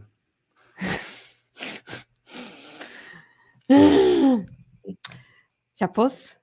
Pode. Parabéns ao João Salviano. Parabéns, amigo. Eu não sabia que fazias anos. Na verdade, sou uh, um bocado péssima nesta coisa com datas de aniversário, mas vou tentar fixar 23 de outubro, João Salviano. Um, para além dos grandes parabéns ao João Salviano, notas de, do Grande Prémio. Não queria, não queria ser repetitiva, portanto vou passar à frente a parte da sprint, que também não me entusiasmou uh, particularmente, uh, apesar de ter havido uma outra que, que achei que teve algum interesse, mas uh, sublinhar uh, o Logan Sargent, uh, tal como também já foi referido pela conquista do seu, do seu primeiro ponto na, na Fórmula 1. Tive, como disse no início do, do episódio, muita pena que, que não tivesse feito a festa ainda no circuito, porque teria sido seguramente uma festa bonita a conquista deste primeiro ponto num grande prémio de casa. Uh, tinha, tinha, sido tinha sido giro ver, uh, ver a reação do público norte-americano, que é sempre muito expressivo. E se alguém tivesse dúvidas, espero que tenham visto aquele. Uh, eu vou-lhe chamar bife entre um, os adeptos da Mercedes e os adeptos da, da McLaren, não, quando o Hamilton. parece, é uma família, é meio, filho. meio filho, e que estavam Sim. na galhofa e picados um com o outro. Não, não é Sim, nada mas tem graça. a vender nas redes sociais. Sim, está bem, ah, mas, ok. Mas quem andou a vender aquilo como uma coisa má, claramente que, pronto, uh, eu, eu, eu acho que percebi na altura que aquilo era tudo picância entre, pelo menos, gente conhecida, era seguramente. Uh, não quero acreditar que alguém fizesse uma coisa daquelas uh, assim de forma tão expressiva. Sim, pelo menos havia ali um grau de confiança entre eles, tenha sido Sim, a própria reação dele. Ou, ou Sim, mas a própria, a própria reação do adepto que estava vestido com, com, a, com os cores da McLaren uh, evidenciava que aquilo era meio gozo, porque ele está, a reação dele é meio na tanga e portanto isso era mais ou menos patente, pelo menos foi assim que eu interpretei. Mas isto para dizer que teria sido. Eu achei, achava que tinha, achei que tinha sido. Acho que teria sido giro ver essa reação entusiástica do, do, do público norte-americano com a conquista do primeiro ponto do Logan Sargent. Infelizmente isso não aconteceu porque foi um primeiro ponto conquistado na 25 hora, mas está conquistado e temos quase todos, ou praticamente todo, o pelotão a pontuar. Eh, como já também foi referido, faltam dois pilotos e curiosamente um substitui o outro uh, e são ambos de, de Alpha Tauri, uh, mas de resto, da minha parte, está tudo dito sobre este, este grande prémio dos Estados Unidos.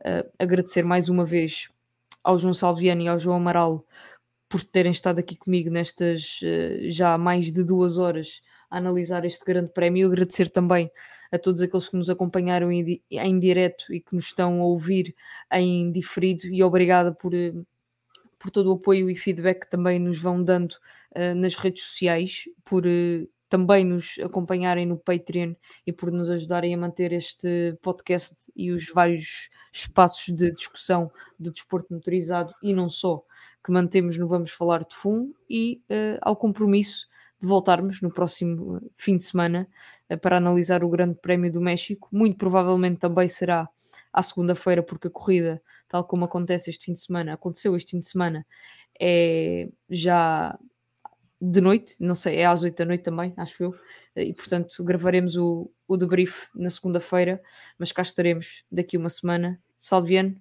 João Amaral, um grande beijinho. Obrigado. Foi um gosto ter-vos aqui. Obrigado, até à próxima.